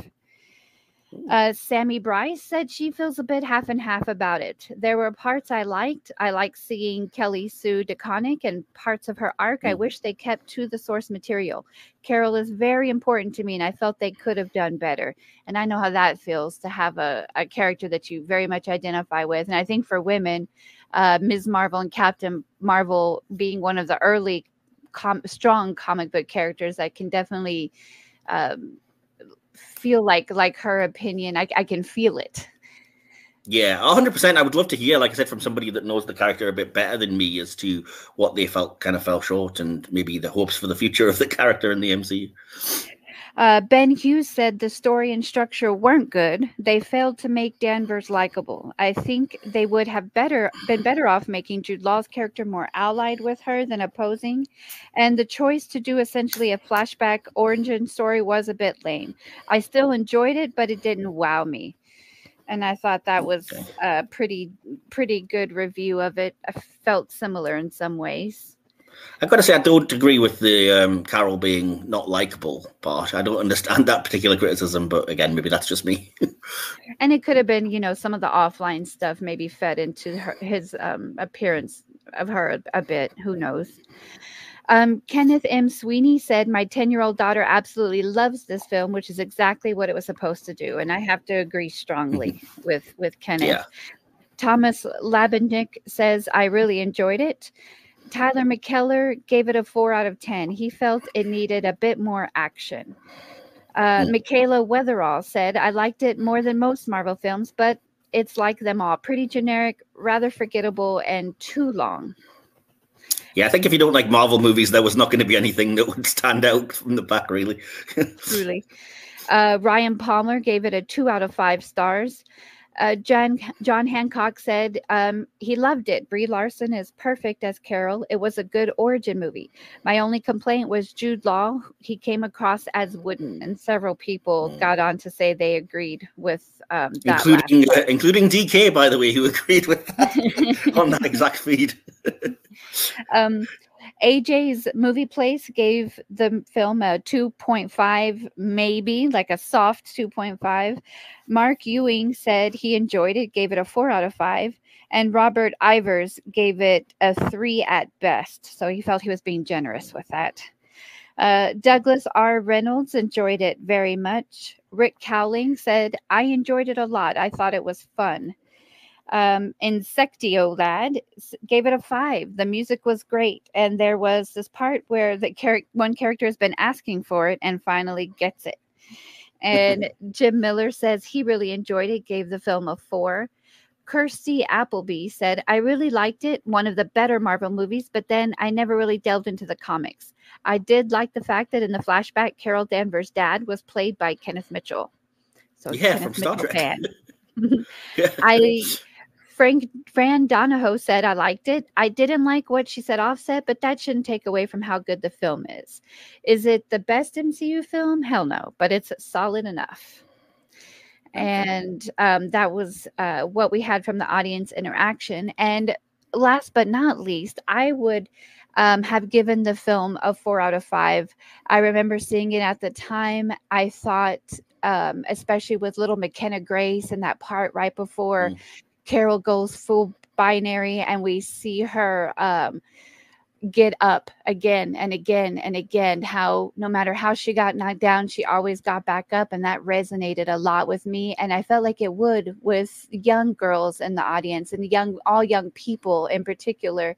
So I really, really did like the film and I did enjoy the time period setting too of the late 80s, early 90s. And I, I thought it was good because there was just so much opportunity for the, you know, getting to see Coulson and Fury and and their kind of beginning story. I personally, I know you have a different opinion, I or I think you do, but I loved um, finding out how he got his eye patch. I thought that was oh, so I just funny. thought that was silly.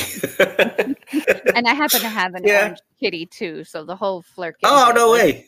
Was really really oh, funny for me. I do I do love Goose, and I love the idea of the Flerken. So, what's your okay, kitty cat's name? It's Kitty. It's, it's not. Oh, we okay. went through many names and um, just none fit quite like Kitty did. ah, well, if Miss Kitty's right a now. good enough name for Catwoman's pet, then it can do for yours as well. So awesome. Well, thanks for that, Sandra. Yeah, quite a mixed bag, but I don't think anybody was overly offensive or anything with it. And uh, like I said, I'd love to know if the film hit for you, why it did, if it didn't, why you felt it was a bit lacking, and what you'd like to see. And uh, we're all looking forward, I think, to seeing what the Marvels can do, especially with the introduction of uh, the older Monica and, uh, of course, Ms. Marvel into the film. So, yeah, awesome. Are you looking forward to that one as well, Sandra? I am. I'm looking forward to it. I hope it's as fun as the last.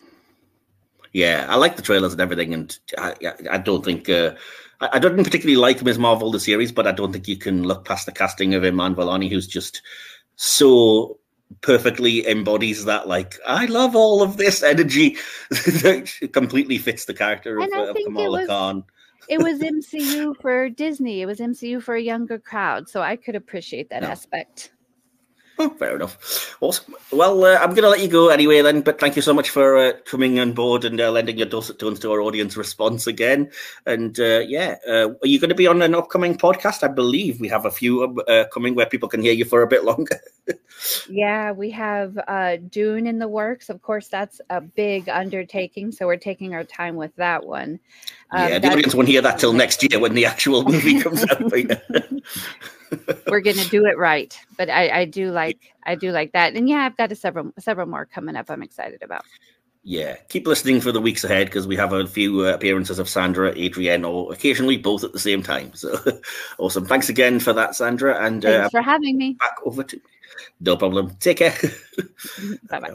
So then all that's left to do is for us to give our thoughts via any conclusions we have and our score out of five stars. And I'll be polite and ask this time, Laura, would you like to go first or would you rather not? That's fine. Yes, I would love to go first. Sure. Um, okay. I give it five out of five. Um, wow. Okay. It, yeah, um, because it just it really hits all the beats. Um, like I said, for me, and I know I know I'm a little biased because I feel like this movie was legitimately made for me, made for someone who was a female, 11 in 1995. Like, um, it was like the movie. A lot of other things that I like kind of help led to it, like the way that that scene. That's my favorite scene in the movie with her standing up and standing up and standing up is is very reminiscent of a favorite scene in Buffy in season seven. So, mm. um, you know, I just yeah, five out of five. I I I when I did a I went ahead and at one point did a just you know my favorite phase one through phase three. I kind of looked at the movies um and just kind of saw where people what topped out. And that's how I know Avengers tops out at number one for me. Um, hmm. but it's it you know Captain Marvel is in the top three, and I don't think that would be true for most other people, which is fine. But that's just how much this movie was made for me, and I do love Carol. Yeah. There's so much I love about it. Yep. Thank you for sharing that with us. I, yeah, I'm, I'm really glad you said that. I'm sorry if I talked because I don't, I don't know if we got a sense of how much you love the film because I was probably talking uh, a lot more than I should have for the rest of the episode. But yeah, awesome. I'm glad to hear that you, uh, liked it. Um, so yeah, Tobi, conclusion and score out of five, please. Yeah, I went into this movie remembering not really liking this movie, not hating it, but just having um okay reaction to. It. And I think a lot of people have this opinion about this movie currently, and I encourage people to rewatch it because I think it's a lot better than it's get than it gets credit for. Like there were some minor things that I don't think were that great, like the brushing over with the Kree and like like just the whole Kree side was mm. not very handled not handled very well. Yeah. Yeah. But overall I think it's a really good movie and again, I encourage people to rewatch it just to get another opinion because because I really think it's biased because of the time it got released and also also the well, negativity yeah. it got released around of. I I can also see how that hurt some yeah. Excitement some well like i said there was lots of trolls around and it was getting review bombed and everything and people suddenly had an opinion about brie larson saying something that yeah. was very straightforward about how we should have more representation and got offended by that. And it's the usual kind of nonsense really like i said. I didn't want to get too far into it in the episode but i think it did hurt the movie and it's a shame because taking on its own merits which is how i prefer to do it i think it is better than a lot of people would would admit. But yeah yeah, and, and even if you don't buy into all this stuff, just this negativity around it, just if can affect you to just see this movie a little bit worse than it maybe is. So, mm. yeah, I encourage people to rewatch it. I had a great time with it. Uh, I I don't go ten out of ten because the Kree stuff was really brushed over. Mm. I want to deduct a point for that. So we're going nine out okay. of ten. Four point five. 0.5. Wow, okay, quite high score. So uh, I will give my conclusion score. Um, sorry, Laura, or if you're new to us, I tend to have this written down so that I can kind of gather my thoughts, and it's very movie magazine review style. But uh, I just said uh, this is a film whose harshest critics were clearly the kind of people that deserve to be pissed off. That nonsense aside, I can't see how anyone can be too critical of this. Mm-hmm. Okay, it's not the best MCU movie, but it's way past solid and into good territory for me. Admittedly, it's slow to start, and the initial introductions and action scene are the weakest parts, along with, as you mentioned, the way the Kree are handled. Um, but after that, there's a lot to like, from the clever adaptation of geeky comic book lore to some interesting plot twists and revelations. The lead actress, for me, more than carries the film but with a pretty great supporting cast as well. There are the usual funny moments that I personally enjoy, some well played dramatic personal moments, and a fair bit of snappy, quotable dialogue. The direction I can't really fault. I dig the heck out of the action scenes and every intimate moment, at least after those first 10 minutes. Could it have been more faithful to the source, have a bit more action, and perhaps be a bit more unique? Yeah, maybe, but I think in part we might have just been spoiled because this is a good movie that probably would be considered great a few years before it was released or released at a different time in the MCU. Uh, it's enjoyable, it's fun. Okay, probably for me isn't super rewatchable once you know the plot, but that's a fault I could see of a lot of origin stories. Um, but in terms of the MCU, it's definitely in the upper half of my MCU rankings, uh, and I went with a three point five out of five. So three point five. Yeah, I think I would have expected a four. I, I, was between 3.5 and 4, but in the end, I just had to go with, you know, the villains are not particularly interesting. And uh, like I said, that sort of opening part of the movie for me was very slow to, to kick off. So it was hovering between the two. I felt if I was, you know, if I gave uh, scores like Sandra, it would probably be closer to a 3.7, 3.8, but I'll go with 3.5 rather than uh, go too much higher. But again, if I watched it again, it might it might hit me a bit differently. I did watch it with a headache last night, which didn't help. But uh, yeah, so I, I, I was between a four and, and, and four point five as well, but I'm feeling generous always with movie scores. Well, there you go. That's that, that's kind of evened it out then. So there. So, I mean, yeah, you, I'll do what we usually do. You cannot is, trust my number scores because they're inflated as hell.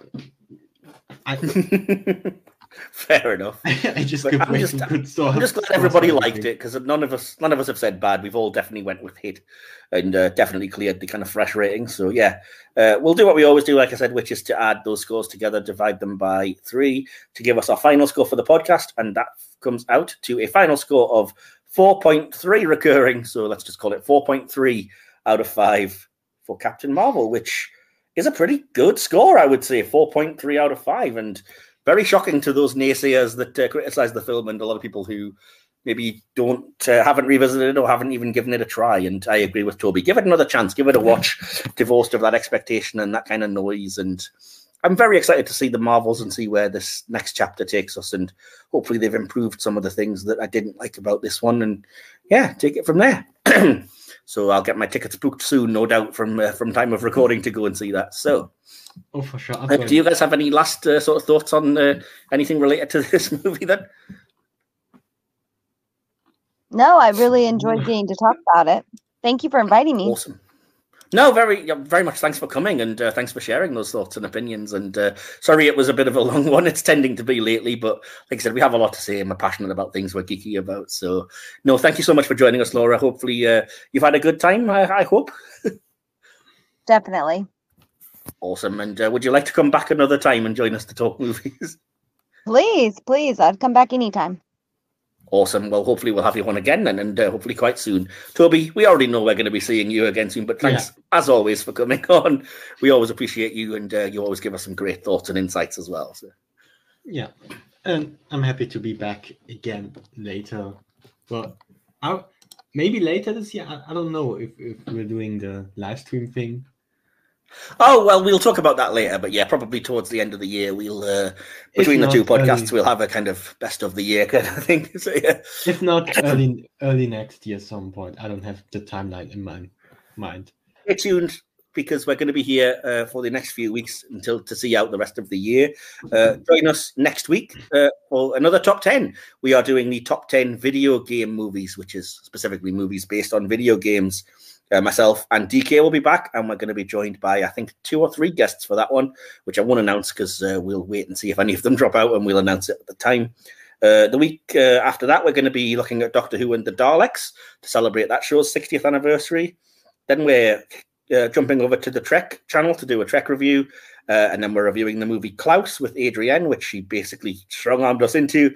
We're looking at Willy Wonka and the Chocolate Factory, and we're rounding up the year with our Christmas special, looking at the movie Scrooged. So if any of that sounds interesting, please do like, subscribe. Feel free to tip us using coffee. Uh, we don't do this because it's easy. We just did it because we thought it would be easy, as DK always says. So uh, we appreciate all of your interactions with us. Please, as I said, if you have any comments, thoughts, feelings, or you wanted to find us on social media, you can always find all of our links in the descriptions below. We're kind of on all of them. So find us there. And yeah, it just remains for me to once again say thank you so much to our guests, Laura and Tobi, for joining me here today. Thank you, guys. And uh, yeah, remember, in the epic words of Arnie, we'll be back. I'll be back.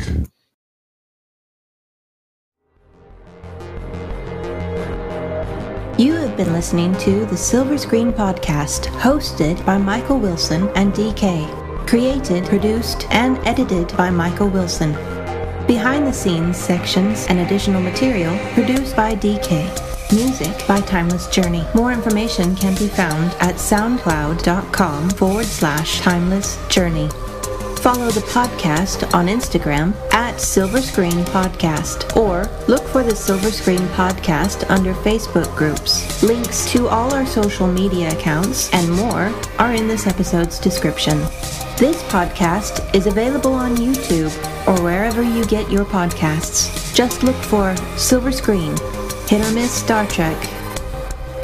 This has been a Mike's Podcast production. Copyright 2022. Thank you for listening.